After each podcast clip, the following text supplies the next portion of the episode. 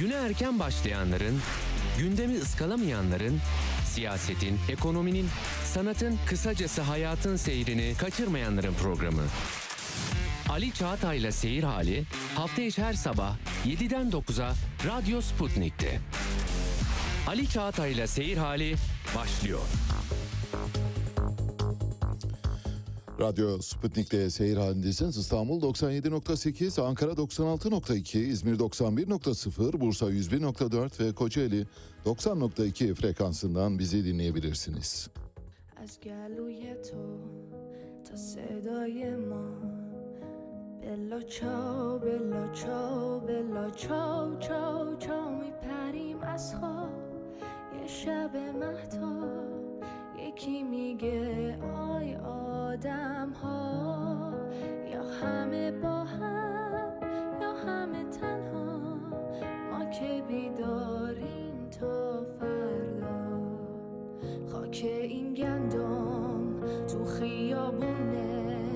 خوشه خشم من و تو تشنه بارون حق ما کم نیست زانوی غم نیست. قلب ما که دنیای تاره این یه آغازه پنجره تا رویا بازه از گلوی تو تا صدای ما بلا چاو بلا چاو بلا چاو چاو چاو میپریم از Ciao Bella ya da Biacella'yı sizin için dinletiyoruz. İranlı genç bir sanatçıdan dinletiyoruz. Yaşkin Kiani, Yaşkin Kiani 21 yaşında İranlı bir sanatçı ve diasporadan sesleniyor size. Neden çaldık? Çünkü hafta sonu İran halkı, diasporası Avrupa kentlerinde, Avrupa başkentlerinde sokaklardaydı. Berlin'de, Paris'te, Amsterdam'da, Londra'da ve Roma'da İranlı diasporayı gördük. Onların seslerini duyduk. Bildiğiniz gibi İran devrim muhafızlarının ya da onların paramiliter kolu Besiç milislerinin öldürdüğü sadece başörtüsünü nizami şekilde örtünmediği için öldürdüğü Mahsa Amini'nin açtığı yoldan İran halkı yürümeye çalışıyor. Yaşkin Kiani'den size birkaç parça daha çalışacağız. Hatta bir tanesi sürpriz. Biraz çok beğeneceğiniz bir parça. Bunu da çok beğendiğinizi düşünüyoruz. Zaten kadife gibi bir sesi var. Başlıyoruz. Bir haftalık bir ara verdik. Kusura bakmayın. Ama bu arayı ilan etmiştik hatırlarsanız. Bir önceki cuma günü bir hafta boyunca olmayacağımızı belirtmiştik. Özel sebepler dolayısıyla geldik tekrar başlıyoruz. Ciao Bella'yı neden çaldığımızı söyledik. Bir de Ciao Bella'nın hikayesiyle ilgili küçük bilgi notları aktaralım isterseniz bilmeyenler için. Bilenler biliyordur ama bilmeyenler açısından yeni ve orijinal sayılabilir. Bildiğiniz gibi Ciao Bella ya da Bella Ciao aslında bir İtalyan halk şarkısı. Po Ovası boyunca, Po Ovası'ndaki pirinç tarlaları boyunca uzanan düzlükte İtalyan çiftçiler evden çıkarken eşlerine ya da sevdiği kadınlara alasmadık güzelim, hoşça kal güzelim derlerdi bu şarkıyla. Çok zor koşullarda Po Nehri'nin Po Ovası'nı suladı bu koşullarda, bu zor koşullarda çalışan işçilerin giderken hani dönmek de var, dönmemek de var dercesine gidip de gelmek, gelip de görmemek var dercesine söyledikleri bir parçaydı. Bir anlamda veda parçası gibi söylenebilir. Sonradan İtalyan partizanları Ciao Bella'yı 2. Dünya Savaşı ile birlikte dünyadaki belki de faşizmin en kanlı örneklerinden birine tanıklık eden İtalya'da bir partizan parçası olarak Alman işgalcilere Mussolini'ye karşı bir slogan olarak ve antifaşist direniş marşı olarak formattadılar. Bir marş formatına dönüştü. Öncesinde Musevi halk müziğinin bir ürünü olduğu tahmin ediliyor ayrıca. Musevi halk müziğinin ürünü arkasından bir İtalyan halk şarkısı, çiftçilerin dillerindeki bir şarkı ve giderek tüm dünyayı etkileyen, dünyanın her yerinde hemen hemen herkes tarafından bilinen, çokça bilinen bir marş haline geliyor Ciao Bella. Yaşkin Kiani'den dinlettik. Şimdi bir dil tartışması var. diasporadan yola çıkarak söyleyelim. Diasporanın bir Türkçe karşılığı var. Bir akademik tezde karşıma çıkmıştı. Çok da beğenmiştim. Diasporaya kopuntu diyor akademik tez kopuntu. Kopuntu tıpkı alıntı gibi, çalıntı gibi, kalıntı gibi, gezinti gibi, kırıntı gibi aynı kökten ve aynı eklerden oluşan bir niteleme. Bugüne kadar çok fazla kullanmadıysanız bundan sonra kullanabilirsiniz. Diaspora için kopuntu diyebilirsiniz. AK Parti Grup Başkan Vekili Mahir Ünal, Türk diliyle ilgili eleştirilerde bulundu ve dil, dil devriminin Türkiye'yi ve Türk halkını ya da Osmanlı bakiyesi olan bizleri yoksun bıraktığını ileri sürdü. Dil tartışması ile ilgili biraz önce verdiğim diaspora örneğinden yola çıkarak mesela kopuntu deyiminin ta 1930'lu yıllarda üretildiğini bilmem biliyor musunuz? Oralardan geliyor. Dil devrimi tabii Türkiye'yi ya da Türk halkını birdenbire, Türkiye'de yaşayan insanları birdenbire tarihsiz ve köksüz bıraktı diye düşünenler olabilir. Elbette saygı duyarız ancak tarihsiz ve köksüz bırakıldığımız bir tek bu değil. Aynı zamanda sanayisiz, ekmeksiz, açsız bırakıldığımız bir dönemdir. O dönemler Kurtuluş Savaşı yapılmamış olsaydı belki Türkiye Cumhuriyeti'nin yerinde başka yerler ya da başka ülkeler olabilirdi. Bugünkü topraklara sahip olmayabilirdik. Atatürk, Mustafa Kemal 12 Temmuz 1932'de dil devriminin ilk kıvılcımını çakmıştır. 32-38 yıllarında çok köklü bir değişim geçirdi dilimiz. 70'lere kadar bu aynı hızda sürdü geldi ve Türk Dil Kurumu'nun öncülüğünde elbette. Türk Dil Kurumu 70'lere kadar iyi bir işlev üstlendi. 70'lerden sonra dildeki özdeşmeciliğe karşı çıkan özellikle Milliyetçi Hareket Partisi ve Milli Nizam Partisi, Milli Selamet Partisi sonraki dönemde büyük eleştirilere maruz kaldı. Dildeki yenileşmeyi biraz ironik biçimde ele alıyordu. Radikal sağ ve merkez sağ. Bu yüzden solcular dille ayrışmaya başladılar. İşte yenilikçiliği kullananlar, aydınlanmadan yana olanlar Türk Dil Kurumu'nun ürettiği sözcükleri kullanarak kendilerini ayrıştırıyorlardı. Bu da gündelik hayatta bir anlamda toplumun ikiye bölünmesi, kamplaşması ile ilgili bir süreç getirdi. Ne zamana kadar? 1982 yılına kadar. 82 yılında dildeki özleşme akımı bitti. 1980 askeri darbesiyle birlikte. Türkiye'deki bütün siyasi ve askeri darbelerin, siyasi orijinli askeri darbelerin Amerikan patentli olduğunu daha önceki yayınlarımızda dile getirmiştik. 1960 askeri darbesi de dahil olmak üzere hepsi Amerikan patentidir. Amerika'nın izin vermediği hiçbir askeri darbe olamaz. NATO ülkeleri için söylüyoruz. Türkiye bunların başını çekiyor.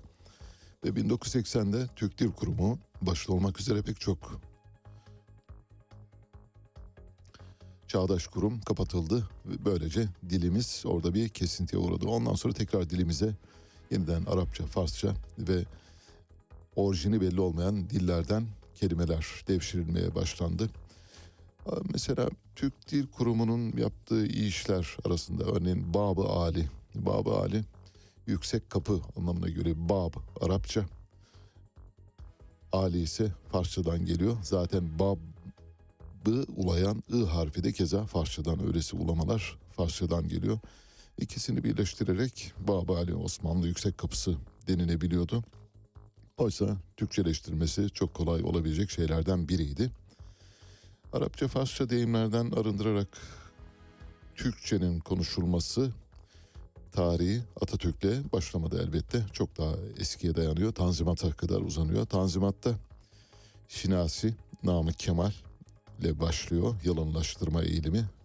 Namık Kemal'in şiirlerine baktığınızda, Şinasi'nin yazılarına baktığınızda bu özdeşmeciliği görürsünüz zaten. Arkasından Ahmet Mithat Efendi bu özdeşmeciliği sürdürenler kervanına katıldı. Ömer Seyfettin ve Mehmet Emin Yurdakul keza özdeşmeciliği, Türk dildeki yenileşmeciliği bayraktarlığını yapan isimler arasındaydı 1944'lü yıllara kadar. 1917'de Divan-ı Lügati Türk basıldı ve dilimizin gerçek kelimeleriyle karşı karşıya kaldık ya da onlarla tanıştık. Çağatayca sözlük basıldı keza yine aynı yıllarda. Bütün bunlar Atatürk'ün sağlığında. Mesela o dönemde dildeki özleşmeyi ne kadar zor bir çabanın ürünü olduğunu anlatmak bakımından bir örnek vermek gerekirse örneğin hediye sözcüğü için tam tamına 77 adet karşılık bulundu. Hediye Arapça olduğu için en sonunda hediyenin karşılığının armağan olduğu benimsendi ve bugün dilimize yerleşik haliyle de mesela armağanı ve hediye- hediyeyi ve ne kadar çok kullandığınıza bakın kendinizi hangi tarafa daha yakın hissettiğinizi anlamış olursunuz. Maalesef dilin kullanımı da kendinizi nereye ait olduğunuza dair bir karine olarak kullanılıyor. Bunun da bir nakise, eksiklik olduğunu söyleyebiliriz. Dildeki yenileşmeyi iki e, gayrimüslim kökenli ya da gayrimüslim orijinleri olan insana borçluyuz. Mustafa Kemal Atatürk Türk dilinin yeni lügatinin sözlüğünün yazılması için Agop Dilaçar'ı göreve davet etti. Agop Dilaçar Türkiye Ermenisi gerçek adı Hagop Martayan. Agop Martayan'a Atatürk bu dildeki özleşmeye verdiği destek dolayısıyla Agop Dilaçar soyadını vermiştir. Diğer bir isim de kökenleri Yalçın Küçük'e bakarsak eğer e, Yahudi ya da Efendi diye nitelenen kategori içinde Musevilikle eşdeğer sayılan kişiler arasında gösteriliyor. Süreyya Anderiman, Süreyya Anderiman da Musevi kökenli olduğu tahmin ediliyor. Yalçın Küçük ve o düzlem üzerinde yazanların iddiası bu elbette. Dolayısıyla Türk dili Atatürk'ün sayesinde ve Atatürk'ün sağlığında iki gayrimüslime emanet edilmiştir. Türk dilinin bugünkü duruma gelmesinde iki kişinin emekleri yatsınamaz ve unutulamaz. unutulamaz. Agop Dilaçar'ı ve Süreyya Andereman'ı buradan anmış olalım. Atatürk o dönemde tabii kendisi de özleşmeye ve dile büyük önem verdiği için bir geometri kitabı yazdı. Bu geometri kitabını ben okudum. Belki bir gün yayınlarda paylaşma imkanı da olabilir. Yani orada getirdiği kavramları konuşmak üzere tabii elbette. Atatürk bu geometri kitabında örneğin kendi bulduğu ve üzerinde çalıştığı köken bilim, güneş dil teorisinden yola çıkarak geliştirdiği bazı kelimeler vardır. Bu kelimeler geometri bilimine yerleşmiştir. Türk geometrisinde örneğin boyut, uzay, yüzey, düzey, kesek, kesit, teğet, açı, açıortay, iç ters açı, dış ters açı, eğik, kırık, yatay, düşey, dikey, yöndeş, konum, üçgen, dörtgen, beşgen, köşegen, eşkenar, ikizkenar, paralel kenar, yanal, yamuk, artı, eksi, çarpı, bölü, eşit, toplam, orantı, türev, gerekçe gibi sözcükler bulmuştur. Bizzati Atatürk'ün kendisinin bulduğu sözcüklerdir bunlar. Agop Dilaçar'ı da buradan tekrar anmış olalım. Türk Dil Kurumu'nun ilk genel sekreteri Ermeni asıllı Atatürk tarafından kendisine Dilaçar soyadı verilmiştir. Agop Martayan diye biliniyor. Kendisi de Atatürk'e Atatürk soyadının verilmesini ilk tavsiye eden kişilerden biri olarak gösteriliyor bazı kaynaklarda. Ancak bu muhteliftir. Birden çok kaynakta farklı kişiler gösteriliyor. Fakat Agop Dilaçar'ın bunlardan biri olduğu konusunda bazı tarihçilerin üzerinde uzlaştığını söyleyebiliriz. Agop Dilaçar Fransızca, Yunanca, İspanyolca, Latince, Almanca, Rusça ve Bulgarca biliyordu. Olağanüstü bir dil bilimciydi. Süreyya Anderiman da yine Agop Dilaçar'la birlikte çalışan kendisi bir e, aslında Türk e, Musevi kökenleri olan ya da Musevi kökenleri olduğu iddia edilen kişilerden birisi. 1902 Taif doğumlu ve en son Tokyo, Japonya'da bulunuyordu. Japonya'da bir ruhi bunalım sonrasında eşiyle birlikte intihar etti. Tıpkı Stefan Zweig'in eşiyle birlikte Brezilya'da intihar etmesi olayında olduğu gibi insanlığın ve hayatın bittiği anlar işte böylesi anlara tekabül ediyor. Bugün yayının sonlarına doğru önemli bir konuyu tartışacağız. Eğitim Sen Genel Başkanı Profesör Doktor Necla Kurul bizimle birlikte olacak. Öğretmenler bildiğiniz gibi bazı haklarının iadesi, yasal özlük haklarının iadesi ve bunların sağlamlaştırılması için bir mücadele yürütüyorlar. Öğretmenler yarından itibaren derslere, teneffüslerden e, teneffüslere biraz geç girerek işi yavaşlatmaya başlayacaklar ve yine yarından itibaren derslere yakalarında rozetlerle katılacaklar. Eğer bütün bunlara rağmen yani bu iş durdurma, yavaşlatma ve dikkat çekme eylemlerinden sonuç alınamazsa 19 Kasım 2022'de öğretmenler bir kat, 2 Kasım'da affedersin 2 Kasım'da büyük bir eylem gerçekleştirecekler ve bu eylemin gerçekleştirmesiyle ilgili süreci e, Profesör Necla Kurul'la konuşacağız. Eğitim Sen Genel Başkanı. Aslında bu konuyu yürütme ve yas- yasamanın içinde bulunduğu daha doğrusu yürütme ve yasamayı ilgilendirdiği için yürütme ve yasamadan bir isimle konuşmak istedik. Eski başbakan yardımcılarından şu anda Türkiye Büyük Millet Meclisi Milli Eğitim Komisyonu Başkanı olan AK Parti milletvekili Emrullah İşler'le konuşmak istedik. Ben deniz kendisini aradım. Konuştum. Komisyon toplantısındaydı zaten. Dün konuştuğumuzda ya da çok yoğun bir toplantı gündemi vardı. Ben bir bakayım size döneyim dedi ajandama. Yarım saat sonra danışmanı döndü ve e, maalesef programa uymuyor dedi. O yüzden kendisi katılamıyor. Katılmış olsaydı öğretmenlerin haklarının iadesi konusunda zaten yasama ve yürütmenin tek elinde olan bir durum. Bu durumun nasıl yürüyeceğini anlamış olabilirdik. Bugünkü yapacağımız yayın elbette soruna çözüm getirmekten ziyade sorun, sorunun ortaya konulmasını içerecek şekilde olacak. Elbette çözümleri de konuşacağız ama çözüm merci değil. Gönül isterdi ki e, Emrullah İşler'le konuşabilelim. Türkiye Büyük Millet Meclisi Milli Eğitim Komisyonu Başkanı'yla Emrullah İşler'i yakından tanırım bir parça. Kendisi çok kısa bir dönem başbakan yardımcılığı yaptı. Devlet adamlığı görüntüsü son derece saygın bir isim. Umarız yarın yarından sonra belki önümüzdeki günlerde kendisiyle konuşma imkanımız olabilir. Çünkü yüz binlerce öğretmenin sorunlarını konuşacağız. Başlıyoruz. Biraz uzun tuttuk girizgahı ama bildiğiniz gibi İran'dan, İran'ın kopuntusundan, diasporasından sesler getirdik size. Yargıtay'ın çok hoş, çok anlamlı ve yargı burada dedirten bir kararı var. Yargıtay tefecilikle ilgili bir emsal nitelikli karar verdi. Malum şu anda yasal faizde piyasa faizi arasında büyük bir makas var. Yasal faiz geçtiğimiz günlerde Merkez Bankası'nın politika faizini indirerek 150 bas puanı indirerek tek haneye doğru yaklaştırdığını biliyoruz.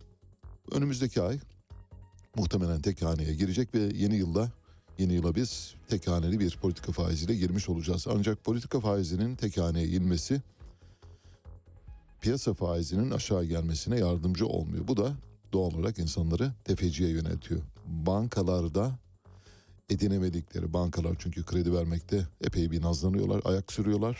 Bankalardan kredi alamayanlar tefecilerin kapısını çalıyor. Tefeci faizi de çok yüksek. Piyasa faizinin çok çok üzerinde iki katı, üç katı bazen ödenemeyecek tutarlarda olabiliyor. Yargıtay'a bir dava dosyası gitti ve Yargıtay tefecilik konusunda tefecilerin mağduru olan kişilerin aslında mağdur olmadıklarına karar verdi. Son derece yerinde bir karar. Şöyle diyor, mağdur olan tüm toplumdur diyor. Bir felsefi iktisat çalışmasına kaynaklık edebilecek bir karar vermiş durumda.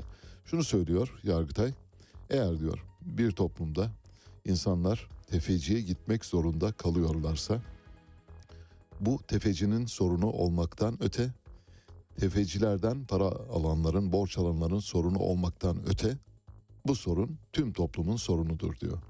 Dolayısıyla içinde bulunduğumuz duruma bakarsanız mevcut ekonomik politikalar, epistemolojik kopuşla kendini anlamlandıran politikaların aslında mağdurlar yarattığını ama ancak bu mağdurların toplumun tamamı olduğunu ifade ediyor. Karar son derece iyi bir dille yazılmış. Kararı paylaşacağım. Şöyle diyor kararın gerekçesinde, sonuç bölümünde Yüce Yargıtay, tefecilik ilişkisinde faiz karşılığı ödünç para alan kişi iradi olarak faiz ilişkisinin tarafı olmakta olup gerçek anlamda suçun pasif failidir. Ancak kanun koyucu izlediği suç siyaseti gereği tefecilik fiilinin aktif failinin kolayca tespitini sağlamak amacıyla ödünç para alan kişiyi cezalandırmamıştır.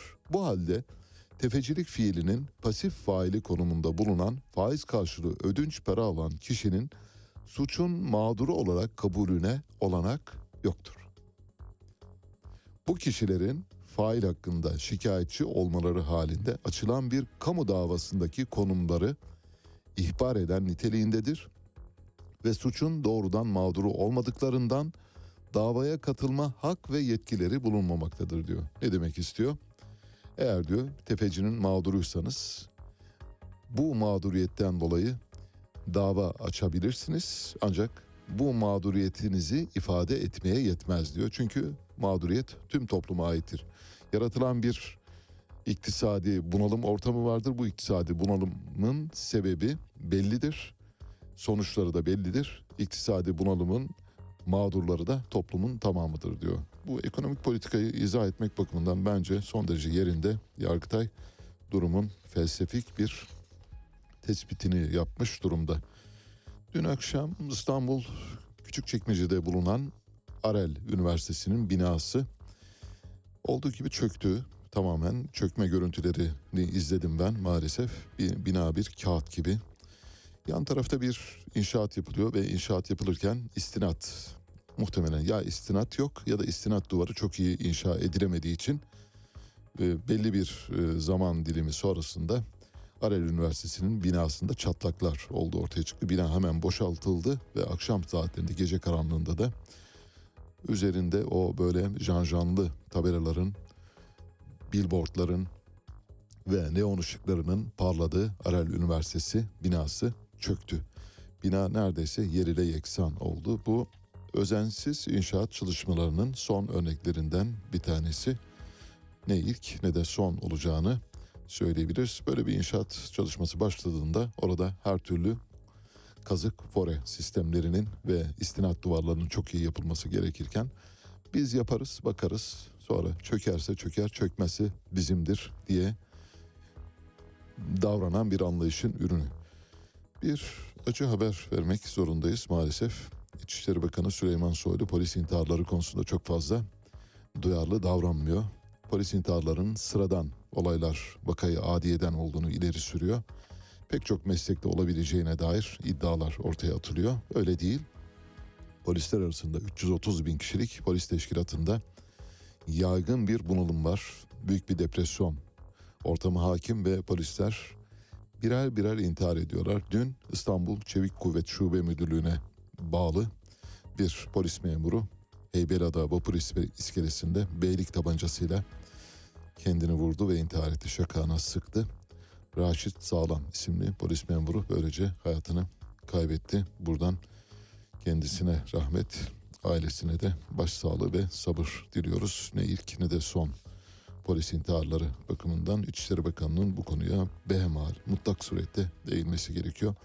Sıradan bir olay gibi görülmemesi gerektiğini düşünüyoruz. Tek bir canın sorumluluğu devlete aittir, devlete emanet edilmiştir. Polislerin hayatı da İçişleri Bakanlığı'na emanet edilmiştir. Bu yüzden üzerinde durulması gerekiyor.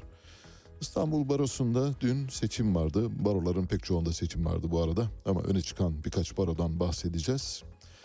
144 yıllık tarihi olan İstanbul Barosu'nda ilk kez bir kadın baro başkanı seçildi. Avukat Filiz Saraç. Açık farkla diyebiliriz. Evet en yakın takipçisine bin oyun üzerinde bir fark bindirerek üstelik de en yakın takipçisi favori olarak gösteriliyordu. Geçerek başkan oldu avukat Filiz Saraç. Kendisini kutluyoruz. İstanbul Barosu'nun ilk kadın başkanı. İzmir Barosu'nda da seçim yapıldı. İzmir Barosu'nda yeni başkan Sefa Yılmaz oldu. Çağdaş Avukatlar grubunun adayıydı. Ve seçimi kazanan Sefa Yılmaz 3275 oy alarak en yakın rakibine tur bindirdi. 1800 oy fark attı ve listesi de eksiksiz olarak seçildi bu arada. Her iki baro başkanını kutluyoruz. Odalar ve Borsalar Birliği bünyesindeki sanayi odaları, ticaret odaları, sanayi ve ticaret odaları ve borsalarda seçimler yapılıyor. Seçimlerin bir toplu sonucunu henüz elde edemedik. Tabii seçimler Kasım'ın ikinci haftasına kadar devam edecek. Ekim ayının başında başlamıştı. Bugüne kadar iktidar cenahının ya da Cumhur İttifakı'nın desteklediği Cumhur İttifakı kanadında gözüken pek çok aday pek çok yerde seçimleri kaybediyor. Bir bir tek tek saymaya kalkarsak herhalde epey bir uzun zaman alabilir. Bu şu anlama geliyor. İş dünyasında mevcut ekonomik politikalara yönelik büyük bir rahatsızlık var. Zaten bu rahatsızlık hemen sandıklara yansıyor. Bu arada elbette mevcut adaylarla, mevcut başkanlarla devam eden odalar da var. Bu mevcut odalardaki başkanların zaten hafif böyle siyasal iktidara şaşı baktıklarını söyleyebiliriz. Bu da şu anlama geliyor. Bugüne kadar siyasal iktidarın yanında gibi gözüken adaylar kaybediyorlar bir bir. Siyasal iktidarla zaten çok iyi ilişkilere, sıcak ilişkilere, muhabbetli ilişkilere sahip olmayan illerde ise mevcut adaylarla yola devam ediliyor. Mesela Adana'da, Antalya'da, Balıkesir'de, Bursa, Eskişehir, Denizli, Afyonkarahisar ve Kahramanmaraş'ta mevcut başkanlar seçimi kazandılar. Ancak bu mevcut başkanların şu saydıklarımın içindeki 5-6'sının zaten çok fazla siyasal iktidarın güdümünde olmadıklarını ya da öyle gözükmediklerini biliyoruz. Diğer yerlerde de pek çok yerde örneğin Yalova'da örneğin e, Sinop'ta Cumhur İttifakı'na yakın olan adaylar kaybettiler. Üstelik de açık fark yiyerek kaybettiler. Şu anlama geliyor. Odalar ve Borsalar Birliği'nde büyük bir değişimin habercisi bu. Odalar ve Borsalar Birliği'ndeki bu değişim siyasal iktidarın sandıkta da değişim anlamına gelir mi? Tabii ki gelmez. Orası başka, burası başka. Elmalarla armutları birlikte toplamamak lazım. Orası sandık.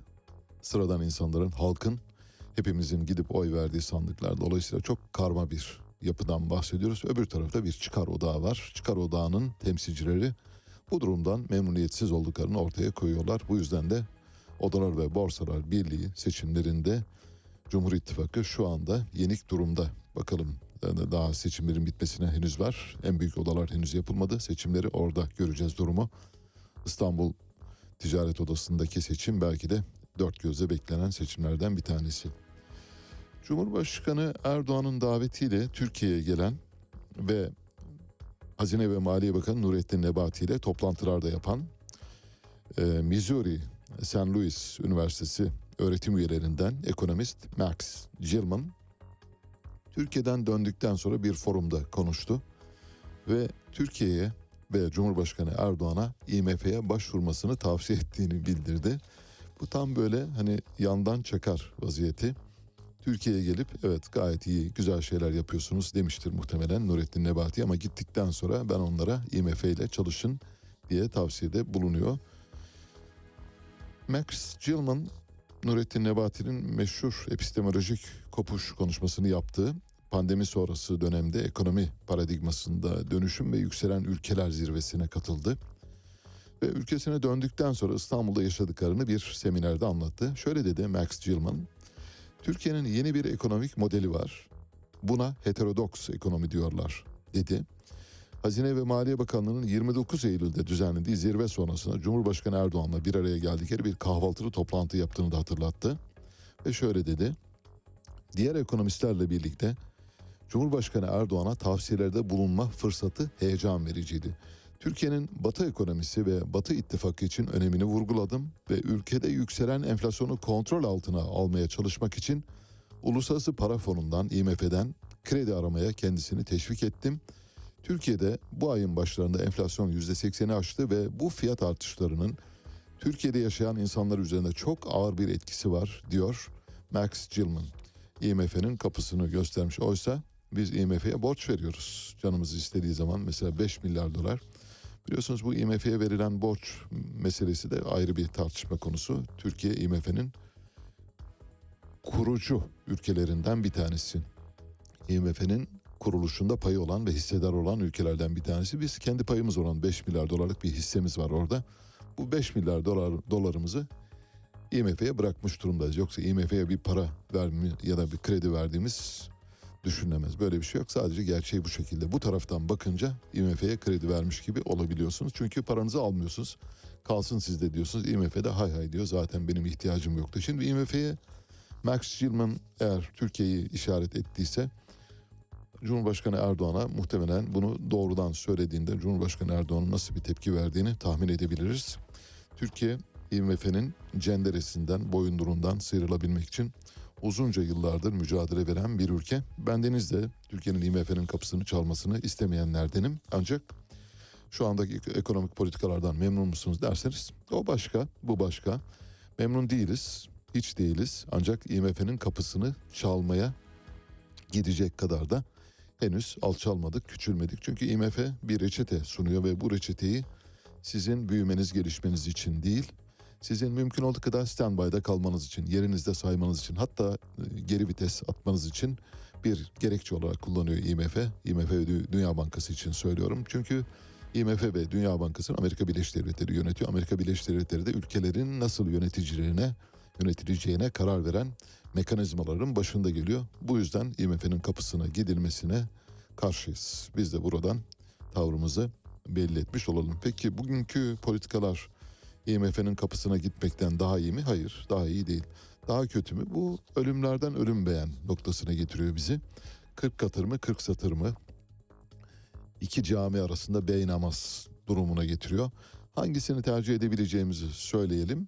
Eğer Türkiye'de iktisadi politikalar çığırından çıkarılmamış olsaydı, şirazesinden çıkarılmamış olsaydı. Şiraze deyince yeri geldiğinde söyleyelim. Şiraze eskiden kitap ciltleme işi bu kadar gelişkin olmadığı dönemlerde kitabın arka tarafında bir düğüm atılarak geçirilen bir urgan oldu. ince urganlar. Bu urganlar genellikle ipek ya da çok dayanıklı malzemeden yapılıyordu. İşte bir süre sonra bu iplik bir yerden kopuyor ya da düğüm atıyor. Düğüm attıktan sonra da kitap olduğu gibi dağılıyordu. İşte kitabın bu dağılma hikayesine şirazeden çıkmak derler. Arkadaki o iplik demetine şiraze denir. Şirazeden koptu. Neyse yeri gelmişken aktarmış olduk. Dolayısıyla Türkiye ekonomisi şirazesinden çıkmıştır.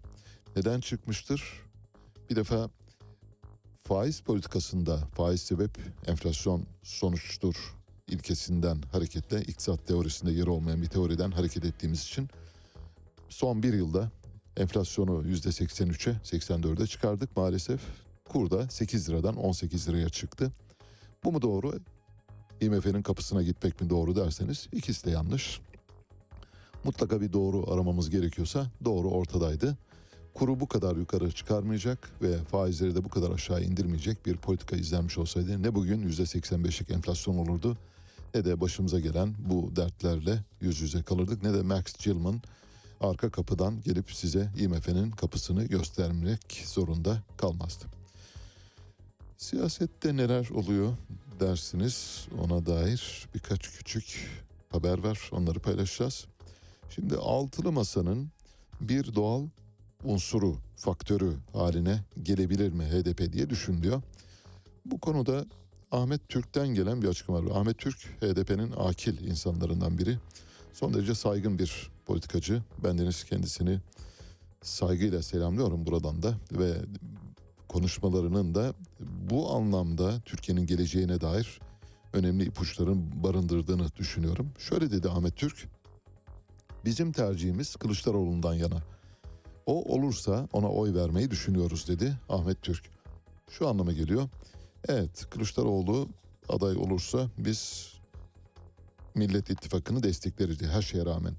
Ancak Millet İttifakı'nı açıkça desteklemeyi istemiyorlar. Çünkü Millet İttifakı'nın açıkça desteklendiği kanaati oluşursa kamuoyunda Cumhur İttifakı bunu oyların konsolidasyonu için büyük bir araç olarak kullanabilir. Bu yüzden mümkün olduğu kadar serin gitmeye çalışıyorlar. Serin ve derin gitmeye çalışıyorlar. Ahmet Türk'ün bu mesajının bence HDP tabanında çok iyi anlaşıldığını tahmin edebiliriz ve muhtemelen Kemal Kılıçdaroğlu'nun adaylığının daha yüksek bir ihtimal olduğunu görüyoruz. Bir süre önce yaptığımız bir hesap vardı. Bu hesapta Cumhur İttifakı ile Millet İttifakı'nın terazide dengede olduğunu söylemiştik. Dengeyi bozacak tek unsurun HDP oyları olduğunu ifade etmiştik. Nitekim bugün itibariyle Ahmet Türk'ün bu yönlendirmesi eğer sandığa da yansırsa Cumhur İttifakı sandıkta yenilebilir. Hem parlamentoda, parlamentoda yenilmesi zaten mukadder, kaçınılmaz gibi gözüküyor. Ancak Cumhurbaşkanı'nın yeniden seçilmesi, Recep Tayyip Erdoğan'ın yeniden seçilmesi işi biraz zora girebilir bu durumda. HDP eş genel başkanı Mithat Sancar, Profesör Mithat Sancar, Öcalan'la eş başkanlar düzeyinde görüşme için Adalet Bakanlığı'na başvuruda bulunduklar ve bulundular ve bunu da şu amaçla ifade etti. Kürt oylarının konsolide olmasını teminen ve Türkiye siyasetinde Kürt oylarının nasıl bir rol oynadığının anlaşılabilmesi bakımından. Elbette Öcalan'la görüşmeleri neyi değiştirir neyi değiştirmez bunu bilemeyiz ama Öcalan sonuçta bir faktör olarak e, Kürt oylarının bir faktöriyeli olarak karşımızda duruyor. Bu sebeple onunla görüşmelerinin son derece yerinde olduğunu. Geçmişte zaten devlet Ali Öcalan'la kapı arkasında kapı önünde gizli saklı örtülü açık çok sayıda görüşme yapmıştı. Dolmabahçe mutabakatını çok iyi hatırlayacaksınız. Şöyle dedi Mithat Sancar bir söyleşide. Öncelikle şunu hatırlatalım. AKP'nin Kürt oylarında 2015'ten beri bir gerileme olduğu gözleniyor. Bunun temel nedeni MHP ile kurduğu ortaklıktır. Yeniden güvenlikçi yaklaşıma ve savaş politikalarına dönmektir. AKP milliyetçiliği güvenlikçi politikaları ve militarizme esas alan devlet koalisyonunun merkezine yerleşti. Bunun AKP'ye oy veren Kürt seçmenlerde bir rahatsızlık yarattığını tahmin etmek zor değil. Savaş politikaları ve ayrımcılık büyüdü. Yapılan araştırmalarda AKP'nin en fazla oy kaybettiği kesimin Kürtler olduğu ortaya çıkıyor. Bu durum Kürt halkının tarihsel hafızasının ve politik bilincinin güçlü olmasıyla açıklanabilir diyor. Ben de katılıyorum e, Mithat Sancar'a. Türkiye'de en bilinçli oy tabanı Kürtlerde şu anda. Yani hani Türkleri ya da Türkiye'de yaşayan diğer etni etnisiteleri ayrı ayrı ayırmak işte Çerkezler, Abazalar, Gürcüler, Boşnaklar gibi Araplar e, diye ayırırsanız en bilinçli oy verme davranışı Kürtlerde kendini gösteriyor. Kürtler bu konuda çok daha sağduyuyla hareket ediyorlar. Oy verme davranışları da çok rasyonel temeller üzerine oturuyor. Bu yüzden de HDP'nin desteğinin son derece önemli olduğunu böylece bir kez daha hatırlatmış olalım. İyi Parti HDP'nin oy desteğine ihtiyaçları olmadığını söylüyor. Biz de yayınlarda aynen şunu söylemiştik. Vallahi siz bilirsiniz HDP'yi kaybederseniz, seçimi kaybederseniz daha 15 yıl böyle devam edebilir Türkiye. 15-20 yıl Allah Cumhurbaşkanı Erdoğan'a uzun ömürler versin. 15-20 yıl böyle devam edebilir. Eğer bu seçimde bu önemli stratejik kararı almazsanız, HDP'ye sürekli dirsek gösterirseniz, HDP'yi oyun dışında tutmaya çalışırsanız kaybedersiniz. Kaybettiğinizde kalırsanız saçınızı başınızı yolarsınız. Bizden size söylemesi. Hesap son derece açık. Bir matematik hesap yapmıştık hatırlarsanız. Bir aritmetik hesap. Dört işlemden oluşan bir hesap yapmıştık. Bu hesapta dengenin şu anda çok böyle kıl payı, kıl payı Cumhur İttifakı'nın lehine olduğunu söylemiştik. Bu dengeyi bozabilecek yegane faktörün de HDP oyları olduğuna işaret etmiştik. Seçim sizin. Arzu ederseniz HDP ile birlikte hareket edersiniz. Etmezseniz 15 yıl daha Cumhurbaşkanı Recep Tayyip Erdoğan'ın başkanlığına kendinizi hazırlamanızı arz ediyorum. Buradan kime gönderiyoruz bu mesajı? Herkese ortaya, ortalık yere, ortaya. Middle middle, little little in the middle. Evet ortaya koyalım. Ankara Büyükşehir Belediyesi üniversite öğrencilerine dört çeşit sıcak yemek ikramında bulunmaya başladı. Mansur Yavaş'ı kutluyoruz. İzmir Büyükşehir Belediyesi de bunu yapıyor. İstanbul'da bunu yapıyor. Ancak biz hatırlarsanız üniversite öğrencilerine yemek vermeniz güzel, hoş. Kutluyoruz, tebrik ediyoruz. Ancak ilkokul ve ortaokul öğrencilerine de her gün yarımşar litre süt, birer yumurta ya da birer dilim peynir ve birer ekmek vermenizi istemiştik. Çocuklar beslenemiyor. Beslenemeyen çocukların gelecekte nasıl bir Türkiye'ye hazırlık yaptıklarını ya da onların nasıl bir Türkiye oluşturacaklarını takdirini size bırakıyorum.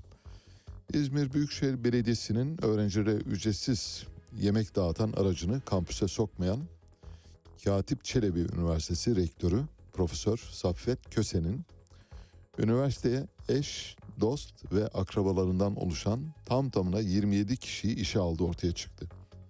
İzmir Belediyesi'nin aracını kampüse sokmuyorsunuz, yakınlarınızı işe yerleştirme konusunda son derece mahirsiniz. Nepotizmin doru. Katip Çelebi Üniversitesi Rektörü. Bir fotoğraf paylaşacağım şimdi. İstanbul Beşiktaş'tan seç, e, çekilmiş bir fotoğraf. Fotoğrafta daracık bir yokuş var. Maşuklar yokuşu. Bilenler bilirler. Maşuklar yokuşu zaten bir aracın tek başına tek yönlü bir yol burası. Bir aracın böyle hani sınırda araç yanınızdan geçerken aynasına çarpabilirsiniz. Kolunuz çarpabilir, dirseğiniz çarpabilir. Hatta işte araç size çarpabilir, tamponu kalçanıza çarpabilir. O kadar daracık bir yol. Bu yolu daraltan bir işletme var. Bu işletmeyi dün bazı vatandaşlar şikayet ettiler. Şöyle dediler. Beşiktaş fotoğrafı da var. Arkadaşlarımız verirse e, görme imkanınız olacak. Beşiktaş ma- makuşlar, maşuklar, aşıklar anlamına geliyor. Maşuklar yokuşundaki Are You Chocolate isimli kafe trafiğin işlediği yol üzerindeki tüm kaldırımı kalıcı bir şekilde işgal ettiği için insanlar yola inip araba altında kalmamaya çalışarak yürümek zorunda kalıyorlar. Lütfen ilgilenir misiniz diye yazmışlar. Beşiktaş Belediyesi'ni de eklemişler, mention etmişler. Ve bunun üzerine Beşiktaş Belediyesi hemen duruma müdahale etmiş. Nasıl? Çalışkan bir belediyemiz var değil mi? Beşiktaş Belediyesi. Kutluyor muyuz? Henüz değil.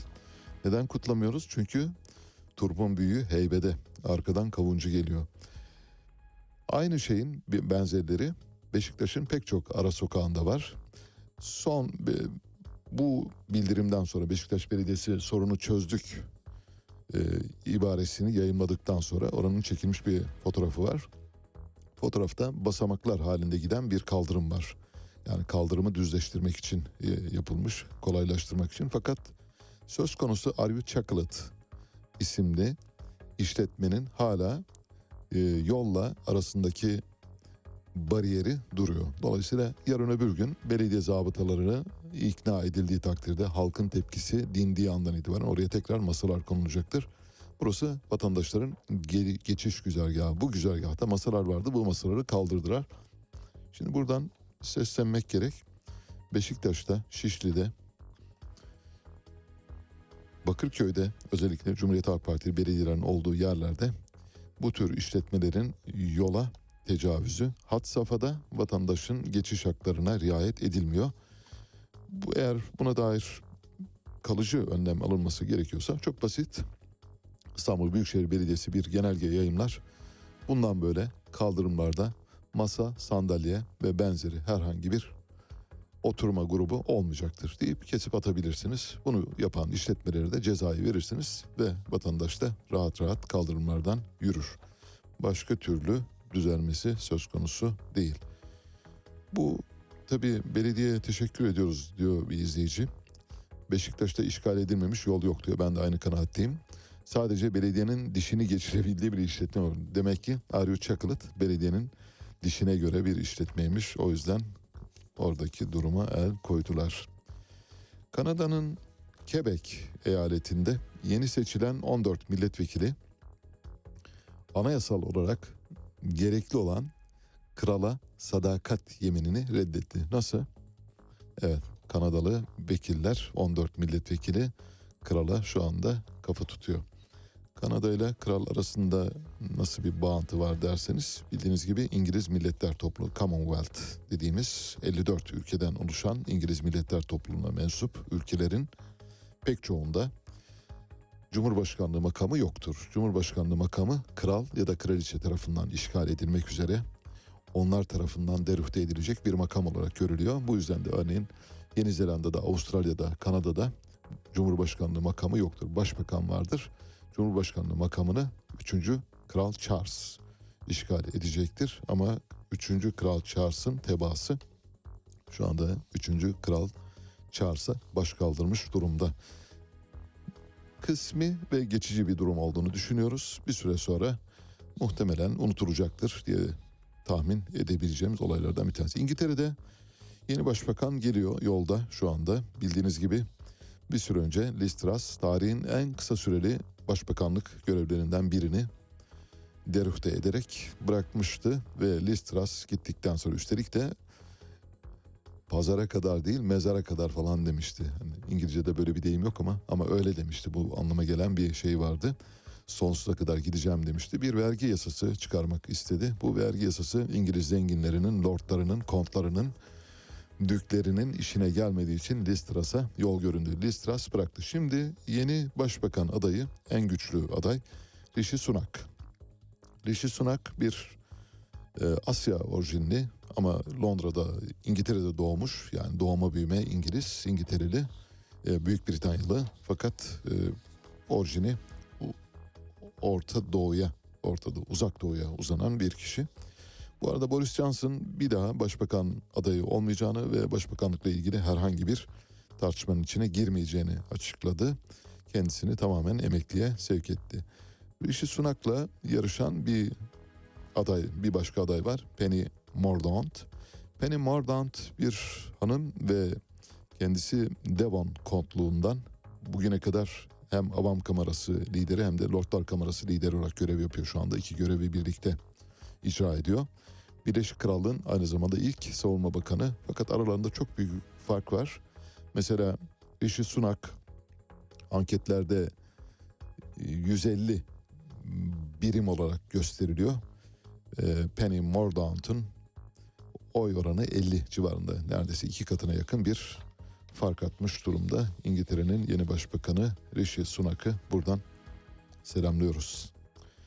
Bursa'da binlerce çalışanı bulunan Boş fabrikası üretime ara verecek. Binlerce çalışan kaç bin kişi olduğunu bilmiyorum ama Boş üretime ara verdiyse bundan böyle Arçelik, Beko ve Zorlu grubunun beyaz eşya fabrikalarına gün doğdu demektir. Evet de boş uzunca bir süre değil. Bu durum muhtemelen çip krizi ve benzeri tedarik krizine bağlı olarak ara veriyor. Bir de tabii Türkiye'deki koşullar üretim yapmaya çok elverişli değil. Enflasyonun nereye doğru gideceğini bilemiyorsunuz. Kur bir yerde durdu ama bundan sonra durup durmayacağını bilmiyorlar. Yabancılar son derece tedirgin durumda. Bu sebeple de şimdilik dükkanı kapatıyoruz. Cuma'ya gittim geleceğim diyor. Boş. Cumhurbaşkanı Erdoğan'ın danışmanlığına iki isim getirildi. O isimlerden birinin Fethullah Gülen cemaatine yakın olduğu, cemaatle gönül bağı olduğuna dair fotoğraflar yayınlandı. Danışmanlardan Cengizhan Başaran. Cengizhan Başaran bir süre önce geçmişte tabii cemaatle AK Parti'nin ilişkileri iyi iken çekilmiş bir fotoğrafı var. Cengizhan Başaran Kemal Gülen Siirt'te diye Fethullah Gülen'in yeğeni Kemal Gülen'le çekilmiş bir fotoğrafı var. Bu fotoğraf şu anda çarşaf çarşaf sayfa sayfa e, akın akın kullanılıyor. E, viral olmuş durumda. Ayrıca daha önce yine paylaştı Cengizhan Başaran. Samanyolu TV ana haber sunucusu Sayın Kemal Gülen beyefendi Tillo Bilim ve Kültür Günleri için aramızda diye yine bir fotoğrafı var. Cumhurbaşkanı danışmanı oldu. Bu elbette eski defterler açılınca Cumhurbaşkanı bu duruma acaba bilmiyordum diyebilir mi? Zannetmiyorum. Diğer danışmanının böyle bir hikayesi yok. Onunla ilgili herhangi bir şey çıkmadı şu ana kadar. Dünyanın en büyük fitness zincirlerinden McFit'in kurucusu Alman iş insanı Rainer Schaller ve ailesini taşıyan özel jet dün düştü. Uçaktaki tüm yolcuların öldüğü tahmin ediliyor. Küçük bir jet içinde kaç kişi olduğunu bilmiyorum. Dolayısıyla Rainer şu anda hayatta olmayabilir ve fitness zincirleri McFit'in kurucusu hayata veda etmiş olabilir. TRT bir İran temsilcisi atadı. İran temsilcisi Serdar Aydın TRT'nin. Şimdi dikkatle dinleyiniz lütfen. Serdar Aydın'ın normal şartlarda Farsça bilmesi gerekiyor değil mi? Serdar Aydın Farsça bilmiyor. Serdar Aydın İngilizce de bilmiyor. Serdar Aydın 6 bin euro maaş alıyor. 6 bin euro. Bu yaklaşık 100 bin liranın üzerinde bir paradan bahsediyoruz. İran'ın en lüks semtinde bir lojmanda kalıyor. Kiralık evde TRT'nin kendisine tahsis ettiği bir lojmanda kalıyor. Kirası da 1000 dolar. Dolayısıyla 6 bin, 1000 dolar da onu koyarsanız 7 binlik bir İngilizce ve Farsça bilmeyen, Türkçe bildiğinden çok emin değilim. Konuştuğu zaman anlayacağız Serdar Aydın konuştuğu gün. Evet Türkçe biliyormuş arkadaşlar dağılabilirsiniz deriz. Çin'de Komünist Partisi'nin kongresi yapıldı. Bu kongreyle ilgili fotoğraflar paylaşıldı. Bu fotoğraflarda Çin'in Xi Jinping'den önceki lideri Hu Jintao. Hu Jintao kongre salonunda diğer liderlerle birlikte Xi Jinping ve diğerleri ondan önce önemli görevlerde bulunmuş başbakanlık, bakanlık, genelkurmay başkanlığı yapmış kişilerle birlikte aynı masadaydı. Görüntüleri izledim ben. Hu Jintao'yu iki görevli geliyor. Bir şeyler söylüyorlar ve onu masadan kalkmaya ikna etmeye çalışıyorlar. Bunun üzerine şöyle Türk medyasında şöyle haberler paylaşıldı. Bu kadarı da fazla. Koskoca eski devlet başkanını zorla salondan çıkarttılar. Hikaye yani tabii içeriğini bilmiyoruz ama beden diline baktığımızda bunun bir zorla çıkarılma olmadığı ortada. Hu Jintao yaşlı tabii Xi Jinping'e göre daha yaşlı. Bulunduğu yerde uyuyordu, uyukluyordu. Sanıyorum Alzheimer başlangıcı da var olsa gerek. Kendisine telkinde bulunuluyor.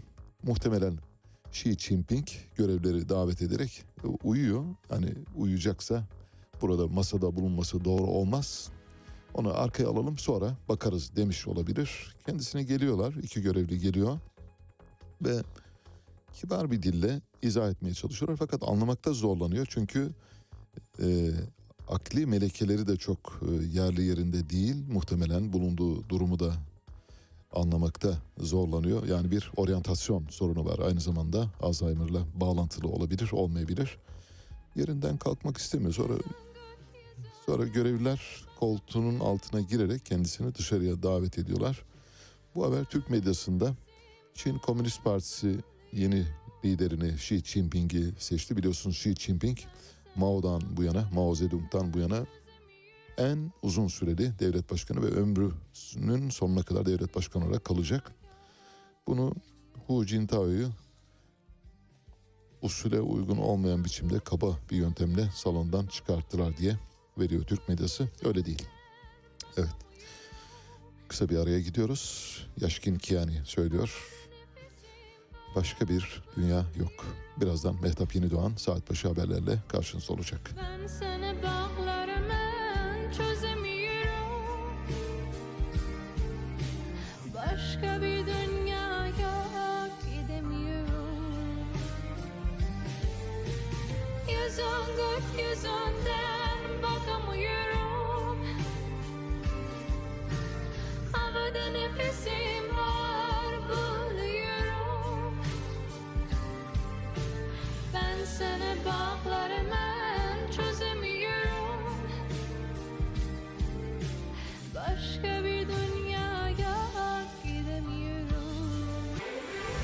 Sputnik Türkiye artık dünyanın en çok kullanılan sosyal ağlarından biri olan Telegram'da. Hala kullanmıyorsanız önce Telegram uygulamasını mobil cihazınıza yükleyin. Ardından Türkiye'nin Telegram kanalına katılın, güncel gelişmeleri ve objektif habere hızla ulaşın. Anlatılmayanları anlatıyoruz. Güne erken başlayanların, gündemi ıskalamayanların, siyasetin, ekonominin, sanatın, kısacası hayatın seyrini kaçırmayanların programı. Ali Çağatay'la Seyir Hali hafta içi her sabah 7'den 9'a Radyo Sputnik'te. Evet, yeniden birlikteyiz. WhatsApp önümüzdeki süreçte Mark Zuckerberg'in dediğine bakarsak yakın bir gelecekte hangi dilden konuşursanız konuşun, hangi dilden yazışırsanız yazışın size ana dilinizden seslenecek. Örneğin bir Çinli ile haberleşiyorsunuz, size Çinlinin mesajları Türkçe düşecek, her türlü mesajı. Sizin mesajınız da onun diline, Mandarince ya da Kantonca'ya düşebilecek. Bu yakın bir zaman içinde artık yabancı dil bilmemek bir dezavantaj olmaktan çıkacak en azından yazışmalarda.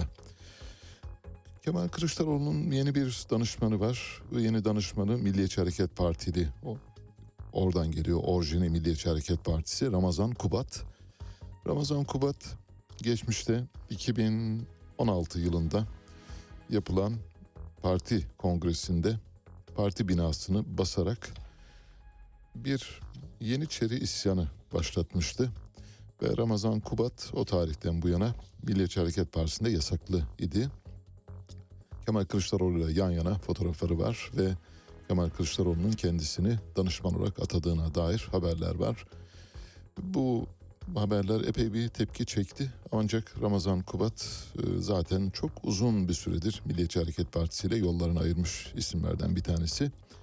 Epey bir eleştiri konusu olmuş durumda. Bu tabii Cumhuriyet Halk Partisi'nin kendi iç problemi bilemeyiz.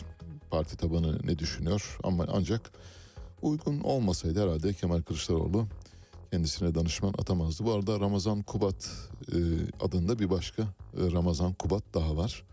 O Ramazan Kubat türkücü.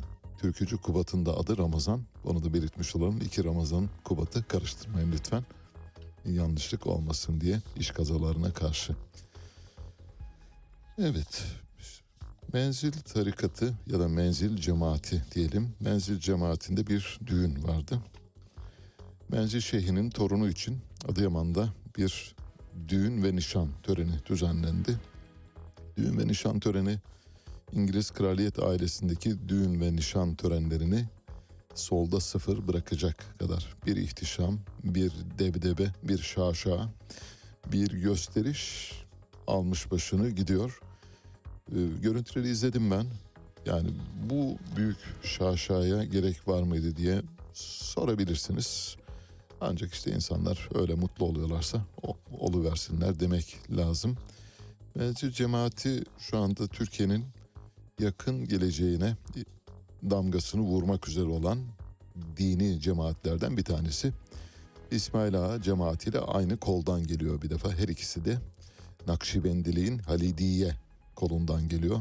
İsmail Ağa da aynı yerden geliyor. İsmail ile de aralarında büyük bir yarış var. Menzil cemaati şu anda devletin en gözde cemaati konumunda. Kurucusu Muhammed Raşit Erol, Şeyh Muhammed Raşit Erol 1993 yılında hayata veda etti.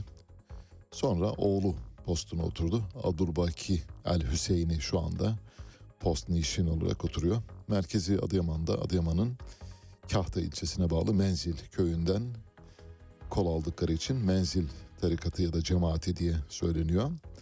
Menzil cemaatine mensup kamuda ve siyasi hayatımızda çok sayıda önemli isim var. Mesela eski Büyük Birlik Partisi hayatını kaybeden Büyük Birlik Partisi lideri Muhsin Yazıcıoğlu Menzil tarikatının bir bağlısıydı.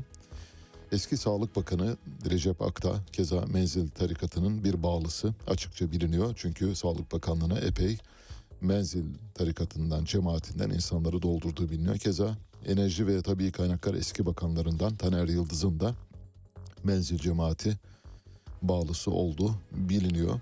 Şu anda kamuda gerçek anlamda büyük bir egemenlik oluşturmuş durumdalar. Sağlık Bakanlığı'nda, Enerji Bakanlığı'nda, Maliye Bakanlığı'nda, Milli Eğitim Bakanlığı'nda pek çok yerde bağlıları görevde bulunuyor. Fethullah Gülen cemaatinin yapılanmasının bir benzeri diyemeyiz. O noktada değil henüz ancak tehlikeli bir oluşum haline gelebilirler. Kimseyi zemmetmiyoruz. Sakın cemaatlere, tarikatlara şaşı baktığımızı düşünmeyiniz. Sadece bir tehlike işaret ediyoruz. Çünkü liyakat sistemini bozarsanız elbette işin içinden çıkılmaz hale getirebilirsiniz. Liyakat sistemini bozmamanız için size bir ses kaydı dinleteceğiz. Acaba liyakat sistemi nasıl bozulmaz diye düşünüyorsanız Rizeli bir entelektüel çiftçi var. Kendisi iletişim fakültesi mezunu. Çok hoş konuşuyor. Görüntülerini izledim ben. Siz de eğer vakit bulursanız izleyin lütfen. Konuşuyor epey bir. İletişim fakültelerinin durumunu ve kendisinin içinde bulunduğu vaziyeti anlatıyor. Mülakatın sonuna doğru da 2 litrelik bir Fanta şişesini kafasına dikiyor. Fanta içiyor. Fanta'ya da bir laf ediyor ama. Ya ben konuştuğum zaman diyorlar ki ortalığı karıştırma. Bu sabah haber izliyorum. Üniversiteye girişteki 180-150 baraj puanını kaldırmışlar. Artık daha çok üniversiteli öğrencimiz olacakmış. Sanki olanlar hep istihdam edildi de ben iletişim mezunuyum. 2008'de iletişim fakültesine Gazi'ye gittiğim zaman Türkiye'de 7-8 tane iletişim fakültesi vardı. Şimdi 50-60 tane fakülte var. Ben iletişim mezunuyum. TRT'de su ürünleri mezunu çalışıyor. Fizik mezunu çalışıyor. Sanki TRT'den ırmak akıyor, dere akıyor. Balık mı yetiştiriyoruz siz TRT'de? Ben belki TRT'de çalışacak vasıfta değilim ama benim çok çok üstümde daha iyi iletişim mezunları var. Onlar da giremiyor maalesef oraya. Çünkü hobilerden sıra gelme. 180-150 puanı alamayın üniversiteden zaten üniversitenin kapısından geçmesin. Benim uşak çok zeki, çok akıllı da sınavda soru kaydırması etti. Bir sene kaydırdı, iki sene kaydırdı, üçüncü senede de kaydırdıysa senin uşak akıllı değil. Senin uşak salaktı yani. Konuşuyorlar. Akıl ve eğitimde zirveye vuracakmışlar. Her ile bir üniversite, her ilçeye yüksek okul, her köy anaokulu. Bizim Çaylıka'da bir tane lise kuruna buraya güzel. Bir de akıl veriyorlar. Fanta içmeyen Filistin'e mermi düşüyormuş. Satmayan o zaman da Türkiye'de. Evet. Fanta içerken diyor ki Fanta içmeyin Filistin'e mermi düşer. O zaman Fanta içmeyin diye bir de Fanta'yı da o arada e, gündemine almış oluyor. E, ne kadar bilinçli bir konuşma olduğuna dikkat ettiniz herhalde. Diyor ki ben iletişim fakültesi mezunuyum. Ama elbette ben iletişim fakültesi mezun olarak bu işi yapabilecek biri olmayabilirim diyor. Kendinin de farkında. Ancak yapabilecek o kadar çok insan var ki siz onları almıyorsunuz. Liyakat sistemini bozdunuz. Liyakat sistemini bozduğunuz için durum buraya doğru geliyor. Sınavda soru kaydırma hikayesinden bahsediyor. Bu bir tam böyle stand-up komedi meselesi. Senin çocuğun birinci yıl soru kaydırdı, ikinci yıl kaydırdı, üçüncü yıl kaydırdı. Eğer senin çocuğun hep sürekli soru kaydırarak kaybediyorsa demek ki senin çocuğunda bir sorun var demek istiyor. Yakında stand-up komedilerin vazgeçilmez isimlerinden biri olabilir. Çok eğlenceli ve güzel ifade edebilen bir kişi olduğunu söyleyebilirim. Bir ses kaydı daha dinleteceğiz. Necmettin Erbakan, Saadet Partisi, Refah Partisi eski genel başkanı ve Milli Görüş Hareketi'nin efsanevi lideri. Altılı masa nasıl güçlenir konusuna, tabii elbette ortada altılı masa yok. Sadece siyasi güçlerin nasıl temerküz edeceğine, nasıl bir araya geleceğine, nasıl konsolide olacağını, nasıl toparlanacağına ilişkin bir tanımlamada bulunuyor. Bu tanımlamayı bugüne uyarlarsak, yani o gün yaptığı konuşmayı bugüne uyarlarsak, altılı masaya uyarlarsak, altılı masanın yanına HDP'yi de katarsak nereye doğru gidebileceğini aslında Necmettin Erbakan bize yıllar önce söylemiş. Seçimin arkasından biz bir proje ortaya koyduk. Türkiye bu felaketlerden nasıl kurtulur? Bu projemizin özü şudur. Bir kere daha hepinize açıklayayım. Bugün şimdi ANAP yüzde 36 oy aldı değil mi? Bunun dışında kaç var? Yüzde 64. Biz bu dört tane muhalefet partisine dedik ki gelin bir beraberlik yapalım. Herkes kendi zihniyetinde, kendi partisinde yürüyecek. Bugünkü kanunların içerisinde biz öyle bir beraberlik yapabiliriz ki bu Özal'ın oynadığı oyunu kendisine oynarız dedik. Bu Özal'ın oynadığı oyun nedir? Yani en fazla oy alan partiye bir sürü avantajlar veriyor. E peki Özal yüzde 36 bunun karşısında yüzde 64'lük bir topluluk koyarsanız ne olacak? Bu takdirde aynı kanunlar Özal'a sadece 50 milletvekili bırakacak. Yüzde 64'lük topluluk geçen seferki oyu herkes alsa dahi 400 milletvekiline tekabül ediyor. Bugünkü SHP 98 milletvekili aldı. Eğer bizim bu projemizi hay hay bunu tatbik edelim derse 150 milletvekili alacak. Bugünkü DYP şu anda 59 milletvekili var. Bizim projemizi kabul ederse bu takdirde 100 milletvekiline çıkacak. Evet, bilmem DSP 70 milletvekili alacak. Refah Partisi de 60 milletvekili alacak. 400 tane milletvekili böylece taksim edilmiş olacak. ANAP da 50 milletvekili alacak. Nasıl oluyor? İşte ANAP'ın yaptığı kanun böyle bir kanun. Eğer bu dördü bir araya gelirse, bir araya gelmek demek tek parti olmak demek değil ha. Bir seçim beraberliği. Seçim beraberliği de zannettiğiniz gibi tek listeyle çıkmak filan değil. Çok rahatlıkla tatbik edilecek bir projedir. Şimdi projenin teferruatına girmiyorum çünkü açıklarsam bu Özal'a güvenilmez. Yarın başka bir hile düşünün.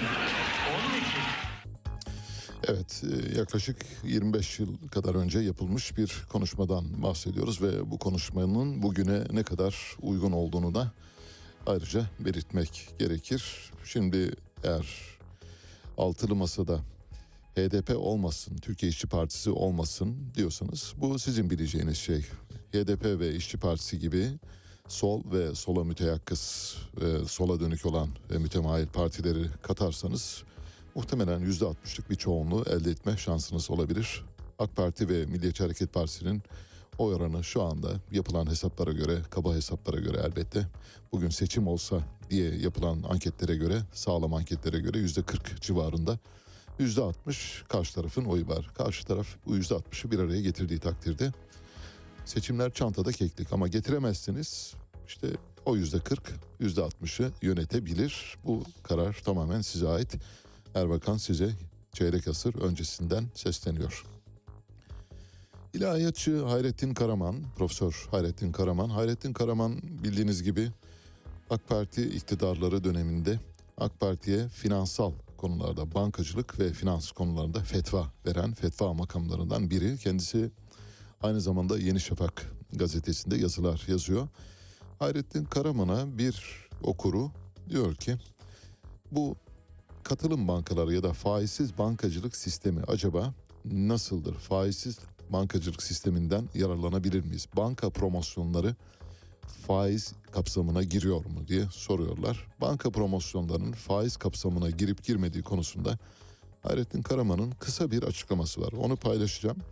Arkasından katılım bankası işinin nasıl son çeyrek yüzyılda sündürülerek hatta son 40 yılda sündürülerek hiçbir yere gelemediğini size örneklerle ve bilimsel makalelerle, akademik tezlerle kanıtlamaya çalışacağım.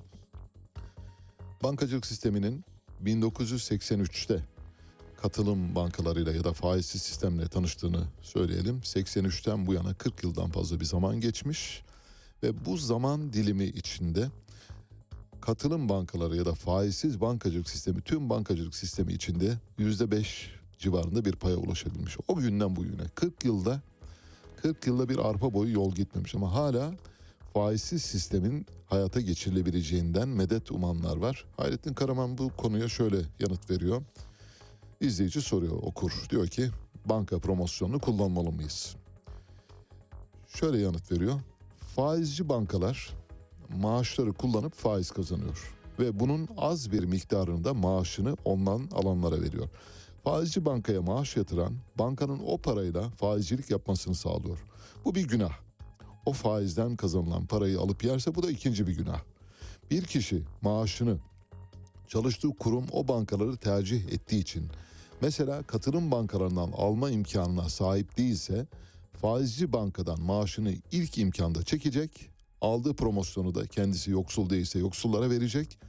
Burada yoksuldan maksadımız temel ihtiyaçlarını temin edemeyen, eksik temin eden kişidir.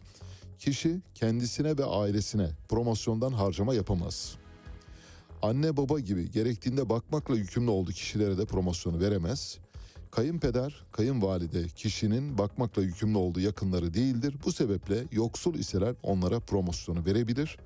19 Eylül 2021'de bu soruya şu yanıtı vermiştim.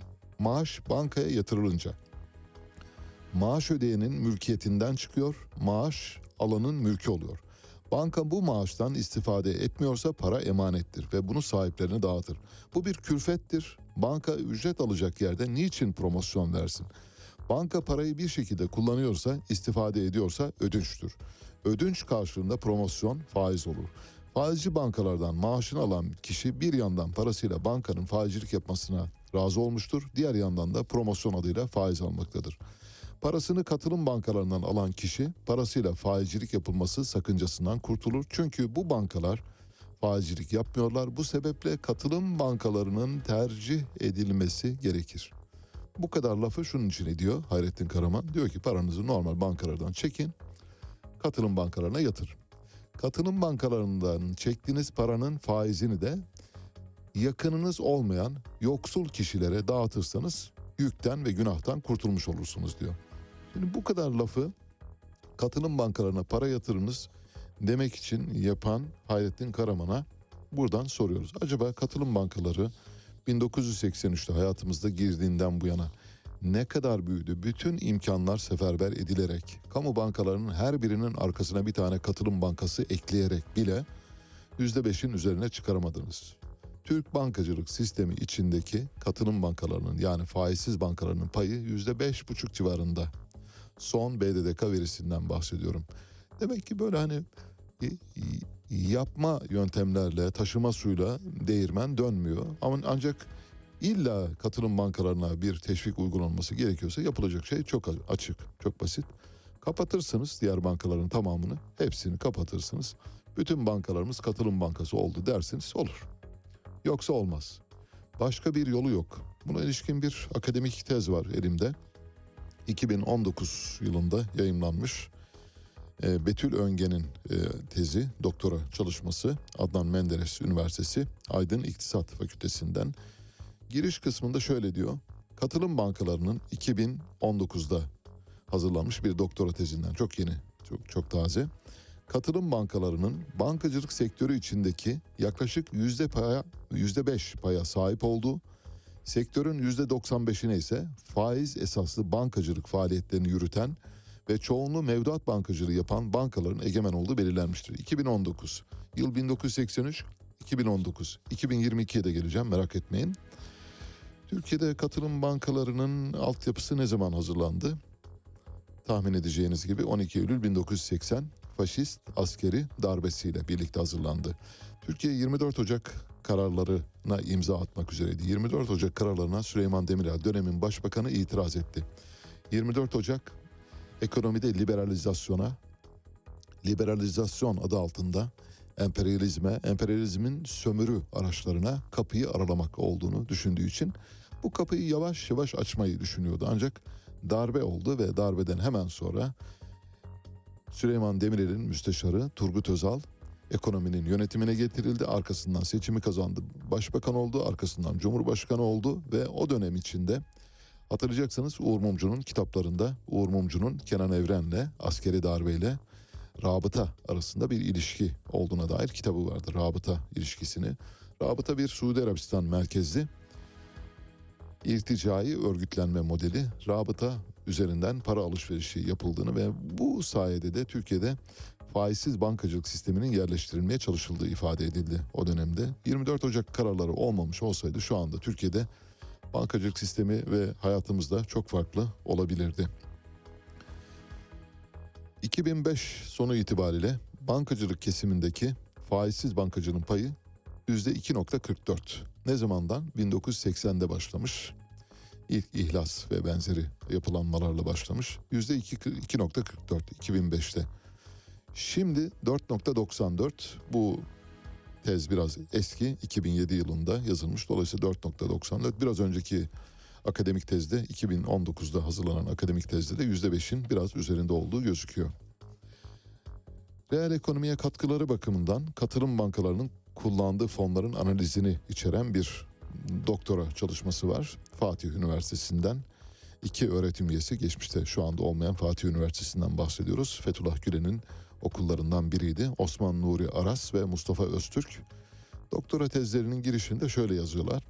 Katılım bankalarının reel ekonomiye doğrudan katkı sağlamada öncelikli öneme sahip olan kar zarar esasına göre fon kullandırma oranı çok düşüktür. Dolayısıyla katılım bankalarının Türkiye ekonomisinin reel kesimine aradan geçen çeyrek asrı aşkın zamana rağmen henüz beklenen gerçek katkıyı sağlamadığı sonucuna varılmaktadır diyor. Kim? Fethullah Gülen Üniversitesi'nden iki akademisyen diyor ki vazgeçin bu sevdadan. Peki katılım bankaları nasıl çalışır? Katılım bankaları faizsiz işte adı üstünde faizsiz bankacılık sistemi İslam dininde ticaret ve ticaretten elde edilen kar helaldir bildiğiniz gibi. Faiz içeren spekülatif ve yüksek risk barındıran işlemler katılım bankacılığı prensiplerine uygun değil. Örneğin alkollü içecekler, şans oyunları, silah ve tütün ticareti katılım bankalarının iştigal alanına girmiyor. Bu alanların dışında yatırım yapmanız lazım. Fakat katılım bankalarında herkesin çok fazla dikkat etmediği ve çok az kimsenin bildiği bir husus var. Onu söyleyelim. E, aydınlatmadan geçmeyelim. Katılım bankaları kar ve zarar esası üzerine çalışır. Ne demek bu? Katılım bankası kar ediyorsa siz de bir miktar kar edebilirsiniz. Katılım bankaları zarar ediyorsa siz de zarar edersiniz. Yılın sonunda katılım bankası kötü yönetiliyorsa zarar eder ve siz de katılım bankalarına mevduat yatırmış birisi olarak o zarara ortak olursunuz. Kar ve zararı ortak. Nasıl? Şahane. Şimdi bütün bankacılık sisteminin katılım bankacılığı esasına dönüştürüldüğünü düşünün. Şahane bir şekilde yatırıyorsunuz. Kara ve zarara ortak oluyorsunuz. Kötü yönetildi, zarar ediyor. Siz de onunla beraber zarar ediyorsun. Böyle bir bankacılık sistemi olabilir mi? Böyle bir bankacılık sistemine güven duyulabilir mi? Duyulamaz. Ama işte Hayrettin Karaman'a sorarsanız paranızı çekin, katılım bankalarına yatırın diyor. Bir malın vadeli satımından ya da peşin satışından oluşulan kazanca kar deniyor katılım bankacılığı literatüründe. Kar payı bir mal ve hizmet satın alımı ya da ortaklık sonucunda ortaya çıkıyor. Müşteriye ödenecek kar payı havuzda toplanan fonların kullanılması sonucunda doğan kardan ödeniyor. Zarar da yine aynı zarardan. Zararı da üleştiriyorlar. Herkes eşit miktarda parası kadar zarar ediyor. 1 milyon olan 1 milyonun karşılığı kadar zarar ediyor. 100 lirası olan 100 liranın karşılığı kadar zarar ediyor. Bu çok fazla bilinmez, dile de getirilmez ancak buradan belirtmiş olalım. Kara ve zarara ortaksınız katılım bankalarından. Katılım bankalarının bir takım ürünleri var. Mesela bunlardan biri murabaha. Finansal alım satım aracıdır. İstisna eser sözleşmesi için kullanılır. Finansal kiralama, leasing, mudarebe, sermaye ve emek ortaklığına dayalı bir senettir. Müşaraka, kar zarar ortaklığına dayalı bir senettir. Kars Hasen, borç ve faizsiz ödünç borç diye gidiyor. Ayrıca işte sigorta ürünleri var. Tekafül yatırım sigortası var. Örneğin kira sertifikası var. Sukuk meşhur bugünlerde hazinemiz bol bol sukuk ihraç ediyor. Demek ki şu. Katılım bankaları bir ütopya. Bu ütopyanın gerçekleşme şansı sıfır. Katılım bankaları 1983'ten bugüne kadar tüm bankacılık sistemi içinde sadece %5 paya ulaşmış durumda. Ama Hayrettin Karaman'a sorarsanız hemen paranızı çekin, katılım bankalarına yatırın, katılım bankalarını ihya edin. Böyle bir şey olamaz. İnsanlar kâra ortak olmak isterler, zarara neden ortak olsunlar? Kötü yönetilen bir katılım bankasının olmayacağını mı düşünüyorsunuz? Ya da ka- katılım bankalarının hepsinin çok iyi yönetileceğini mi düşünüyorsunuz? Örneğin bir özel banka yani kapitalist sistemin kurduğu banka, Türkiye'deki herhangi bir banka kar ediyorsa karından mudilerine ya da hisselerini taşıyan insanlara bir pay veriyor. Zarar ediyorsa zararı kendisi sineye çekiyor. Banka batıyor. Ha banka batarsa devletin bir garantisi var. O garanti kapsamında paranızın bir miktarını alıyorsunuz. Katılım bankalarında yok öyle bir şey. Banka zarar da etse, kötü de yönetilse siz o zarara ortaksınız. Hazır mısınız? Eğlenceli bir saat geliyor şimdi.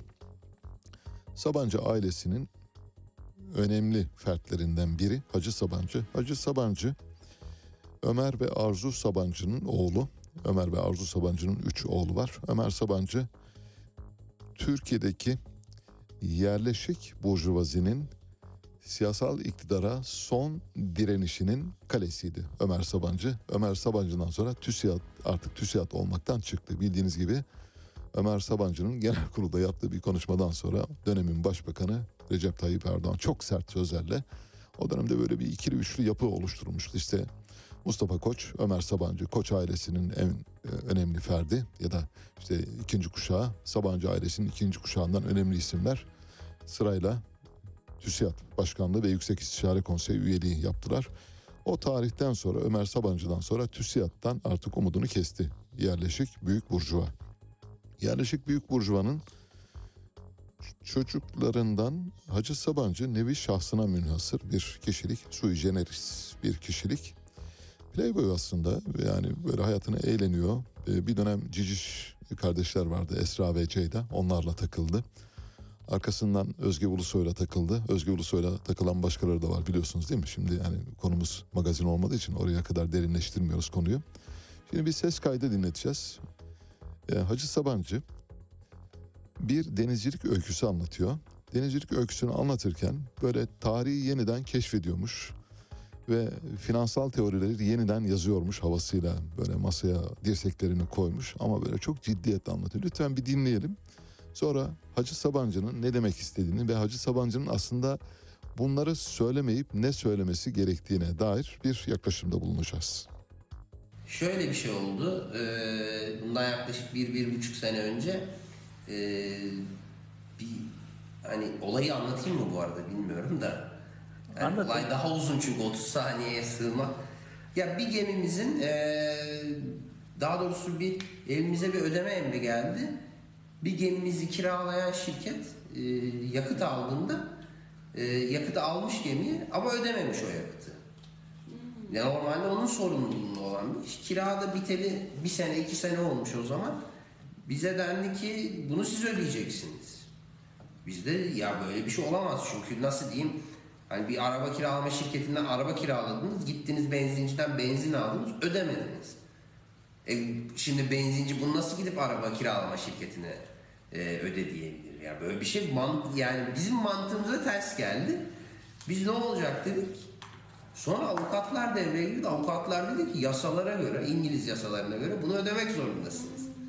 Geminin bağ yani İngiliz yasalarıyla Panama yasaları farklı. Gemi de Panama'dan geçecek. O zaman sanırım Panama yasalarıyla alakalıydı.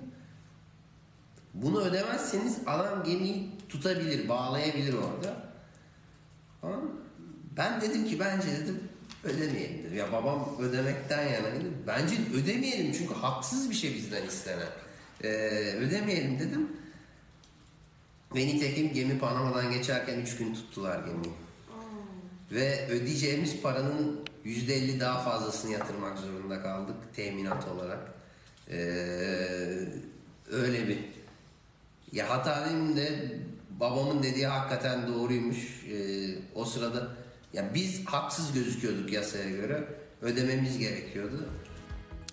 Evet hani sanırsınız böyle e, Paul Krugman e, Nobel e, İktisat Ödülü kazandığı teorisini anlatıyor. Öylesine büyük bir ciddiyet anlatıyor. Basit bir olaydan bahsediyor.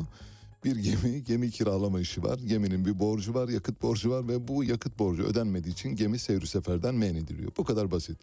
Bunu otomobil örneğiyle açıklıyor. Bence Hacı Sabancı soru kaydırmış değil mi? Soru kaydırarak buralara gelmiş. Başka türlü olamaz çünkü. Başka türlü imkan ve ihtimal dahilinde değil. Aslında çok eğitimli bir e, iş insanı kendisi. Amerika'da Boston Üniversitesi'nde ekonomi eğitimi aldı Hacı Sabancı. Üniversite eğitiminin ardından Londra'da City Üniversitesi'nde denizcilik ve finans üzerine master programına katıldı. Denizcilik konusunda bildiklerini biraz önce paylaştık, gördünüz. Dolayısıyla denizcilik derslerini herhalde boş geçirmiş. Yani denizcilik derslerine katılamamış. Diploması var, sertifikası var ama denizcilik derslerini nerede? Times meydanında. Orada mı geçirmiş ya da Square Garden'da ya da Buckingham Sarayı'nın etrafında falan bir yerlerde gezmiş bilmiyoruz ama yani çok e, söyledikleriyle aldığı eğitim arasında bir orantısızlık var yani büyük bir orantısızlık var. Kendisi dediğimiz gibi Sabancı ailesinin önemli fertlerinden e, Hacı Sabancı'nın oğlu Ömer Sabancı'nın oğlu. Yani Hacı Sabancı'nın torunu Hacı Sabancı kendisi. E, annesi Arzu Sabancı ile Ömer Sabancı ailenin saygın üyelerinden ve gerçekten Sabancı soyadının hakkını veren üyelerden. Fakat Hacı Sabancı biraz böyle avantür ve magazin haberlerle anılmayı çok seviyor. Hacı Sabancı'nın geçmişte Esra ve Ceyda adlı Ciciş kardeşler vardı fotoğrafları da var. Onlarla ilişkileri var. Esra ve Ceyda'dan epey bir çekti ama onu söyleyeyim. Esra ve Ceyda'nın görüntülerini sızdırdığı iddiası üzerine Hacı Sabancı'nın bir yerde paylaştığı iddiası üzerine Ciciş kardeşlerden Esra şöyle bir not paylaşmıştı o tarihlerde. Çok yakın zamandan bahsediyoruz. Yakın bir zamanda. Tabii diyor sen hem videomu yay her yere sonra da yok bilmem ne. Allah'ım neydi günahım neydi? Neden bu kadar üzerimize geliyorsunuz ya? Öldüreceğim kendimi. Kurtulun bunu mu istiyorsunuz? Böyle mutlu olacaksanız intihar edebilirim. Ben ne yaptım? Ben sadece bir video yolladım tek bir kişiye. Hepinizin yok mu özeli gezisi diyor. Videoyu gönderdim diyor. Hacı Sabancı onu faş etti, ifşa etti. Bunu yapmasaydın iyi olurdu demek istiyor. Hacı Sabancı'nın Özge Ulusoy'la da bir bağlantısı var. Hatta işi evlilik noktasına kadar getirmek üzereyken sonradan e, direkten dönen bir evliliği var. Hacı Sabancı kendisine SA plakalı bir araç e, tahsis etmişti o tarihlerde. E, magazin basında yer alıyordu. Bebek'te turlar atıyordu. Bir de Rolex saat armağan etmişti. Bir otomobil, bir Rolex. Ve aile tabii ilişki böyle çok ayyuka çıkınca Ömer Sabancı ve Arzu Sabancı anne baba ve tabii diğer aile fertleri de doğal olarak istenmeyen gelin ilan ettiler Özge Ulusoy'u. Böylece evlilik yarım kaldı. Bunun üzerine Özge Ulusoy'la Özge'nin annesi arasındaki yazışmalar ortaya çıktı. Tabii bunları paylaşmakta sakınca görüyorum. Ee, merak edenler bakabilirler. Özge Ulusoy annesiyle yazışırken Arzu Sabancı yani müstakbel kayınvalidesi hakkında böyle olmadık şeyler söylemiş. Bunlar incitici olduğu için paylaşmıyorum ama böylesi bir şeyden sonra fotoğrafları da var. Hacı Sabancı ile Özge Ulusoy'un ve bu arada Ciciş kardeşlerle çekilmiş bol bol fotoğrafı var. Bir sosyete playboyu kendisi. Denizcilik konusunda bildiklerini biraz önce aktardık. Denizcilik eğitimi almış olmasına rağmen denizcilikteki en basit kuralı bile ihlal e, bilmediğini ortaya koydu maalesef. Sonradan evlendi. İyi bir evliliği var şu anda ve ailesinde de böyle bir mutluluk pozu yansıtan bir fotoğraf da var. Onu da arkadaşlarımız paylaşacaklar. Evet böylece denizcilik derslerinde soru kaydırarak başarısız olan Hacı Sabancı'nın hikayesini de dinlemiş olduk. Şimdi merak ediyorsanız biraz böyle yumuşak konulara doğru gireceğiz. 9'a çeyrek kala da bir telefon bağlantımız olacak. Eğitim Sen Genel Başkanı Necla Kurul'la konuşacağız. Öğretmenler 2 Kasım'da büyük bir eyleme hazırlanıyor. Yarından itibaren öğretmenler özlük haklarını, yasal özlük haklarının yerine getirilmemesi ya da tamamlanmaması halinde hem parlamentoya dikkat çekmek bakımından eylem yapacaklar. İş yavaşlatma, iş durdurma ve küçük çaplı ses çıkararak uyarı eylemi yapacaklar. Bunları Eğitim Sen Genel Başkanı Profesör Necla Kurul'la birazdan konuşacağız. Evde köpek besleyenleriniz vardır. Köpeğinizin cinsi sizin hakkınızda ipucu veriyormuş. Dikkat. Daily Mail'in haberi bu. Daily Mail İngiltere'de magazin dünyasının çok gözde gazetelerinden bir tanesi. Magazin sevenlerin gözdesi gazetelerinden biri. 16 popüler ırktan 1500'den fazla köpek sahibine bir anket uygulamış Daily Mail. Bu köpek anketini de Kenneth Club üzerinden yapıyor. Kenneth Club Londra'da kayıtlı bir köpek kulübü. Dünyanın en büyük köpek kulübü ve çok prestijli bir kulüp. 280 bin her yıl kayıt alıyor.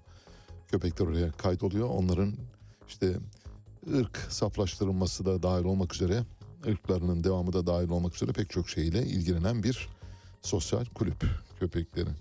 Eğer şimdi fotoğraflar var arkadaşlarımız paylaşırsa göreceksiniz. Tabii köpeklerin her birini cinsine göre tek tek bakarak ezbere sayabilen birileri olduğunu zannetmiyorum. Eğer veterinerler ola ki veterinerler biliyor olabilir. Sıradan insanlar bir terrierle bir e, golden'ı yan yana gördüğünde hangisi terrier hangisi golden şeye düşebilirler. Gerçi golden herkes tanıyordur o ayrı. Mesela şu Jack Russell Terrier cinsi bir köpek. Böyle işte kucağınızda taşıyabileceğiniz büyüklükte iki avucunuza sığabilecek büyüklükte bir köpek. Eğer Jack Russell Terrier cinsi bir köpeğiniz varsa siz çok arkadaş canlısınız. Bugüne kadar yani bilinen moda magazin ve popüler dünyadan e, Jack Russell Terrier sahip olan kişilere örnek olarak mesela Serena Williams böyle bir köpeğe sahip. Paul McCartney yine Jack Russell Terrier cinsi bir köpeğe sahip. Bu köpeğe sahip olanların sadakat oranı yüzde 88. 100 üzerinden 88 epey bir sadık insanlar. Yardımseverlikleri yüzde 87. Dostlukları yüzde 84 giderek aşağı doğru iniyor.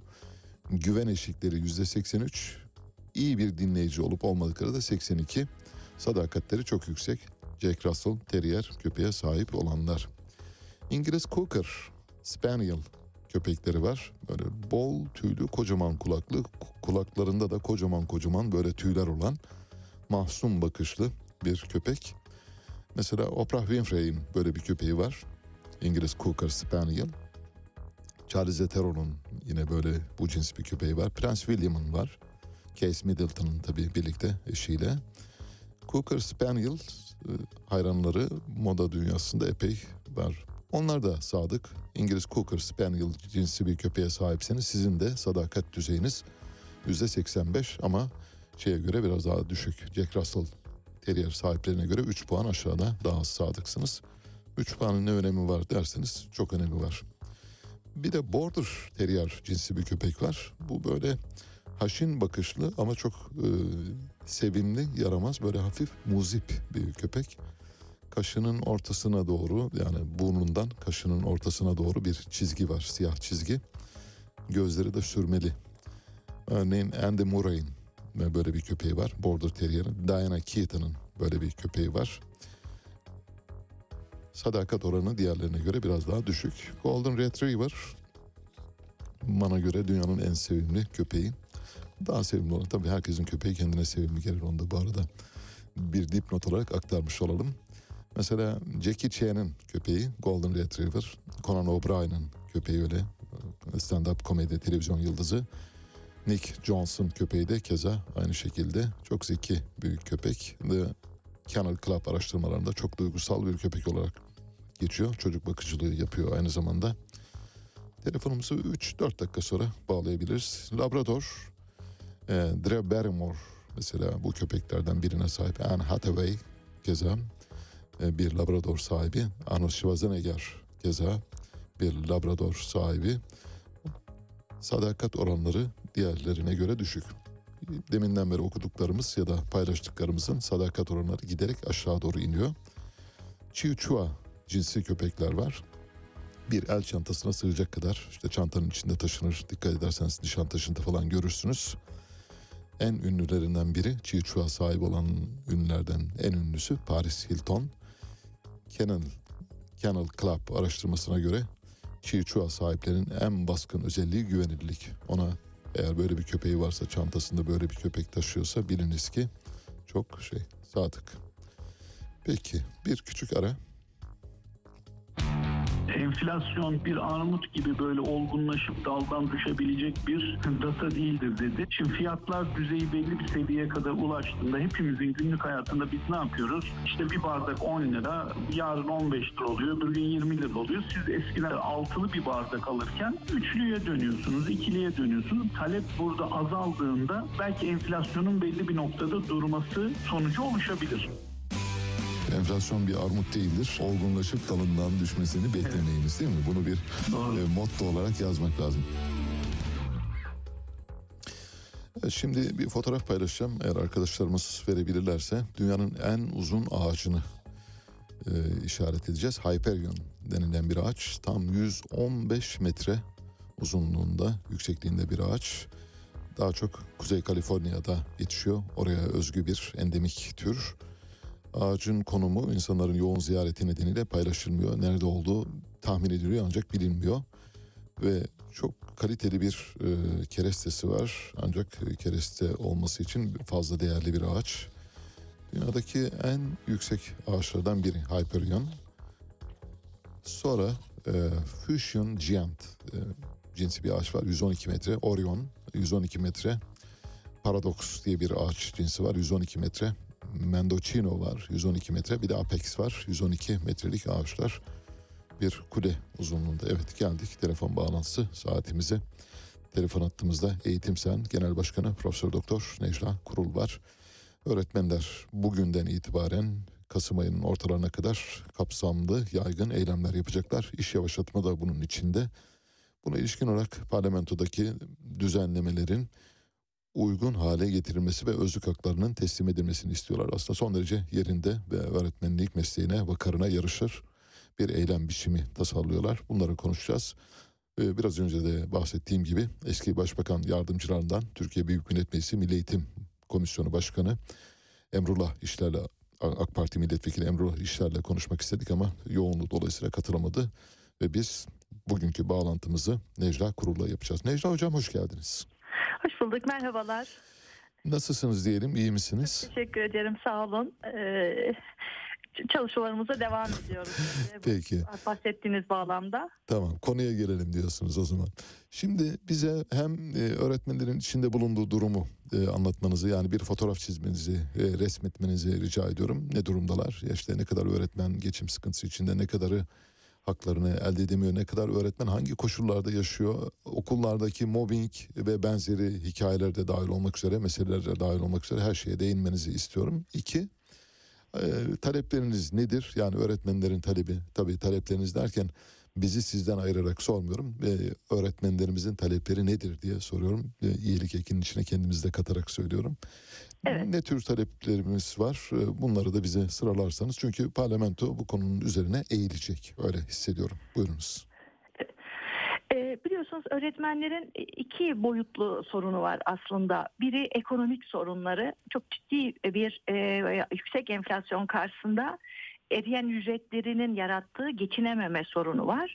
İkincisi ise okullarda e, ifade özgürlüğü dahil e, öğretmenlerin kendilerini, duygularını, düşüncelerini açığa çıkarmaya, bu özgürlüğü hissetmeye dönük olarak da e, nefes alamama sorunu var. Yani mobbing bunun bir parçası, e, ayrımcılıklar yine bunun bir başka parçası. E, okulun fiziki koşulları vesaire kalabalık sınıflar da işin eğitsel e, yönüyle ilişkili. Evet. Şimdi tabii Eğitim ve Bilim Emekçileri Sendikası olarak ağırlıklı olarak bugünlerde e, gerçekten bir hiper enflasyona doğru gittiğimiz dönemde öğretmen maaşlarını bir hatırlatmak istiyorum. 8600'lerden e, en kıdemli öğretmenin maaşı 12 bin lirayı bulmuyor bile. Yani 30 yılın üzerinde öğretmenin maaşı. Evet. İstanbul'da kiralar 6 bin 7 bine ulaşmış durumda. Ankara'da yeni tutulan evler 5 bin e, lira civarında. Böylece göreve yeni başlamış, tek başına yaşayan e, bir öğretmenin yani mümkün değil o ücretle geçin, geçinebilmesi. Dolayısıyla öğretmenlerin ücretlerinin adeta asgari ücret düzeyinde 7 bin civarında da yoksulluk sınırı olduğu e, sıkça açıklanıyor biliyorsunuz. Yani açlık sınırına yaklaşmış e, bir düzeyde öğretmenler yaşamlarını sürdürmek durumunda kalıyorlar. Tabii öğretmenlerin e, mesleğin kendisini şöyle bir tariflediğimizde üç yönü var. Birincisi öğretmen çok ciddi bir genel kültüre sahip olmalı sınıfa girdiğinde öğrencilerini geliştirecek, güçlendirecek, özgürleştirecek genel kültür sahibi bir öğretmen. Bu öğretmenin il, iller arası gezisi, yurt dışı gezisi, spor e, veya kültür faaliyetlerine katılımız, iyi bir sanat üreticisi ve tüketicisi olması bütün bunlar öğretmeni genel kültür yönünden geliştirir ve çok nitelikli bir eğitim yapmasını sağlar. Öğretmenin ikinci yönü eğitme ve öğretme becerileridir. Yani e, matematiği çok iyi bilebilirsiniz ama matematiğin nasıl o yaş grubu çocuğa öğretilebileceğini e, anlamanız gerekir. Bu da öğretmenin kendisini sürekli olarak eğitime ve öğretim yani eğitim bilimleri bağlamında geliştirmesini gerektiren bir konu. Bir de tabii branşı var. Yani kimya, Tabii. Türkçe, e, matematik her neyse bu branşlarda yani alanında kendini geliştirmesi öğretmenin son derece önemli. Bu böylece kendisini üç yönlü geliştiren öğretmen e, öğretmenin bunu yapabilmesi için ekonomik koşullarının e, son derece iyi, iyi olması lazım. Ayın sonunu nasıl getireceğim? Doğal gaz fiyatları aldı başı nasıl ısınacağım? E, nasıl geçineceğim? E, nasıl e, ikide üçte çocuğu varsa eğer onların geçimini nasıl sağlayacağım? E, sorusunu kendisine sormaması gerekiyor ve dolayısıyla da sınıfına son derece rahat ve dingin bir biçimde girip nitelikli bir eğitim yapabilmesinin koşullarını oluşturmak gerekiyor. Türkiye'de bunun böyle olmadığını görüyoruz. Yani bir milyona yakın öğretmenin gerçekten şu sıralarda e, bir geçinememe, bir nefes al, alamama sorunuyla karşı karşıya olduğunu biliyoruz. Bunun tabii nedenlerinden bir başkası da kısa bir süre önce bir OHAL döneminden geçirmiş olması ve on binlerce kişinin haksız ve hukuksuz bir biçimde suçunu dahi bilmeden hala da anlayabilmiş ol, ola- olam- olmayanlar var e, bir korku dalgasının yayılmış olması ve halen de süreklileştirilmiş bir e, adeta o hal dönemiyle de karşı karşıyayız. Çünkü ihraçlar artık Yüksek Disiplin Kurulu'na bırakılmış durumda. Böylece bir yandan işini kaybetmeme, bir yandan işini kaybetmemek için kendisini ifade edememe ki en temel gücümüz öğretmen söylem üretir. Sürekli tartıştırır. Onun temel işi konuşmak, konuşturmaktır öğrencilerini ve demokratik ve sosyal ve emekten yana bir Türkiye'de konuşarak bunu e, gerçekleştirebilir. Yani öğretmen bu koşullar altında bir yandan bu nefes alamazken bir yandan da geçim sorunuyla karşı karşıya. Çok ciddi sorunları var. Sadece Twitter'da bir öğretmenin paylaşımını payla- sizinle paylaşmak istiyorum. Tabii. Diyor ki tek başına üç çocuk yetiştiriyorum. Çocuklarımın cebine e, haşlık bile koyamıyorum diyor. Yani çocukların cebine koyacağınız haşlık bugün 10 lira 20 lira olamaz. Biraz büyükse 30-40 lira koymanız Tabii. lazım ve ben bunu artık veremiyorum diyor öğretmenler. Pazar ma- ma- şeye gittiğinde karşılaştığı sorun yine aynı şekilde markette, pazarda inanılmaz ölçüde bir gıda enflasyonuyla karşı karşıya. Bu nedenle öğretmenlerin çok ciddi gerçekten ekonomik ve demokratik sorunları var. Peki öğretmenlerin bu sorunlarını çözmek için bir yasa e, yasal düzenleme evet. yapıldı Şubat ayında. Bu yasal düzenlemede bakıyoruz 13 maddeden oluşmuş.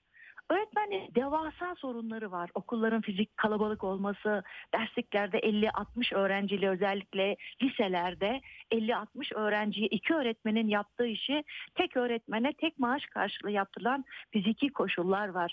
Çocuklar da mutlu değil. Çocuklar yani gelecekten kaygılı, kendini derse ve vesaireye eremiyor. Veliler açlık sınırında asgari ücretle yaşamını sürdüren 10 milyonun üzerinde veli e, var ve bunların önemli bir kısmı okullarda veri ol, velimiz olduğunu düşünmemiz gerekiyor.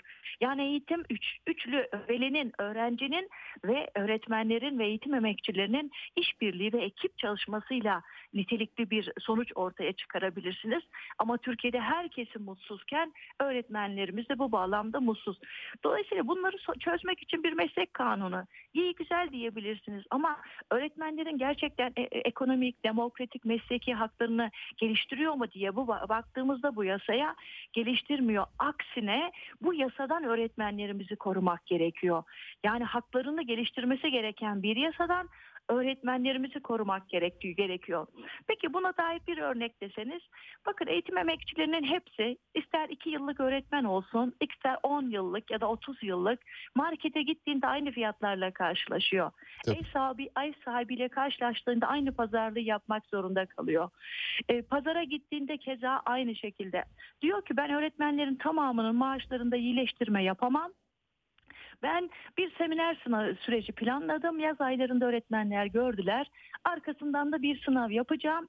Aralarından seçtiklerimi e, yani bir, bu seçimde ne kadar adilse onu da tartışabiliriz. Tabii o mülakata olursa. da karşı olduğunuzu biliyorum. Doğru. Ben de karşıyım. Aynen. Evet gerçekten orada da bir sıkıntı var. Yani seminer sınav sürecinin ardından ki bakanlık yapacak ÖSYM'e ne kadar güveniyorduk 2022 yolsuzluğunu düşünün e, KPSS'den şimdi bakanlık yapacak bakanlıkta sınavı yapan bakan tıp doktoru eğitim bilimci değil yani 1 milyona yakın öğretmen arasından bir yardımcı bulamamış ama gitmiş uzaklardan arkadaşını bir tıp doktorunu getirmiş biri sınavları yapacak bu süreç içerisinde haliyle ve bir kaygı da bu bağlamda doğuyor. Ama hadi diyelim sınav makul yapıldı. Peki e, kimleri dışarıda bırakıyor bu sınav? 10 yılın altında hizmet yılı olan öğretmenlere diyor ki başının çaresine bak. Genç öğretmeni baştan bir harcıyor. Tabii. Diyor ki işte %8'lik artış yaparım TİS görüşmesi sonrasında size. Siz başınız çaresine bakın. Genç öğretmeni cezalandırıyor. Diğerine de 69 alırsan sen yeterli olmayan bir öğretmensin diyor sınavdan. 70 alırsan yani bir puan fazla alırsan sen yeterli öğretmensin diyor ve onun maaşında uzman öğretmen maaş artışını yapıyor. Aynı şey 10 yıllık uzman öğretmen için bu kez baş öğretmenlikte geçerli oluyor. Bir puan farkla öğretmen hayatını değiştiren ayrımcı, adaletsiz, eşitsiz bir e, yasayla karşı karşıyayız. Bu nedenle öğretmenlerimizi bu yasadan korumak ve bu yanlışı düzeltmek için yasamaya e, yasamaya taleplerimizi Anladım. iletiyoruz. Yargıda süreç biliyorsunuz bir de. E, yargı Anayasa Mahkemesi'ne şey başvurdu Cumhuriyet Halk Evet. Partisi. Biz de Danıştay'a başvurduk yönetmelik bağlamında. Peki. Bizim bu tür bir başvuru hakkımız var. Dolayısıyla öğretmenleri paramparça eden e, biliyorsunuz zaten sisteme- ücretli öğretmenlik var, sözleşmeli var. Şimdi de e, düz öğretmen, uzman öğretmen, baş öğretmen biçiminde öğretmenler için yeni bir çalışma rejiminin derinleştirildiğini yani sömürünün de bu bağlamda ciddi oranda artacağını düşünüyoruz. Çok teşekkürler katıldığınız için.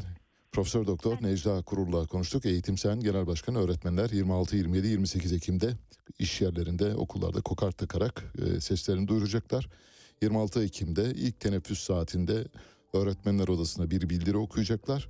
Bu uyarılara rağmen gereği yapılmama, yapılmazsa 2 Kasım 2022'de tüm eğitim çalışanlarının katılımıyla bir günlük iş bırakma eylemi yapacaklar. Arkasından başka eylemlerine geleceği ortada. Evet böylece bugünü noktalıyoruz. Yarın bir maden dosyası açacağız. Kaçırmamanızı tavsiye ederim. Ba, Bars, e, Amasra'daki maden kazasının gerçek yüzünü, oradaki sermayenin el değiştirmesiyle ilgili kapsamlı bir dosya sunacağım. Yani kanlar, cesetler, cenazeler üzerinden yürüyen bir pazarlıktan bahsedeceğiz. Bitirdik. Bugünün sonuna geldik. Size Yaşkin Kiani'den parçalar seçtik. 21 yaşında genç bir İranlı diaspora sanatçısı Yaşkin Kiani söylüyor. Ayaho. Birazdan Mehtap Yeni Doğan saat başı haberlerle karşınızda olacak. بهونه بگیرم. شبای بی ستاره. ببریزونای پاییز کی چشم برام نشسته. از جلو پام جمع می‌کنه. برگای سرد و خسته. کی منتظر میمونه؟ حتی شبای گرد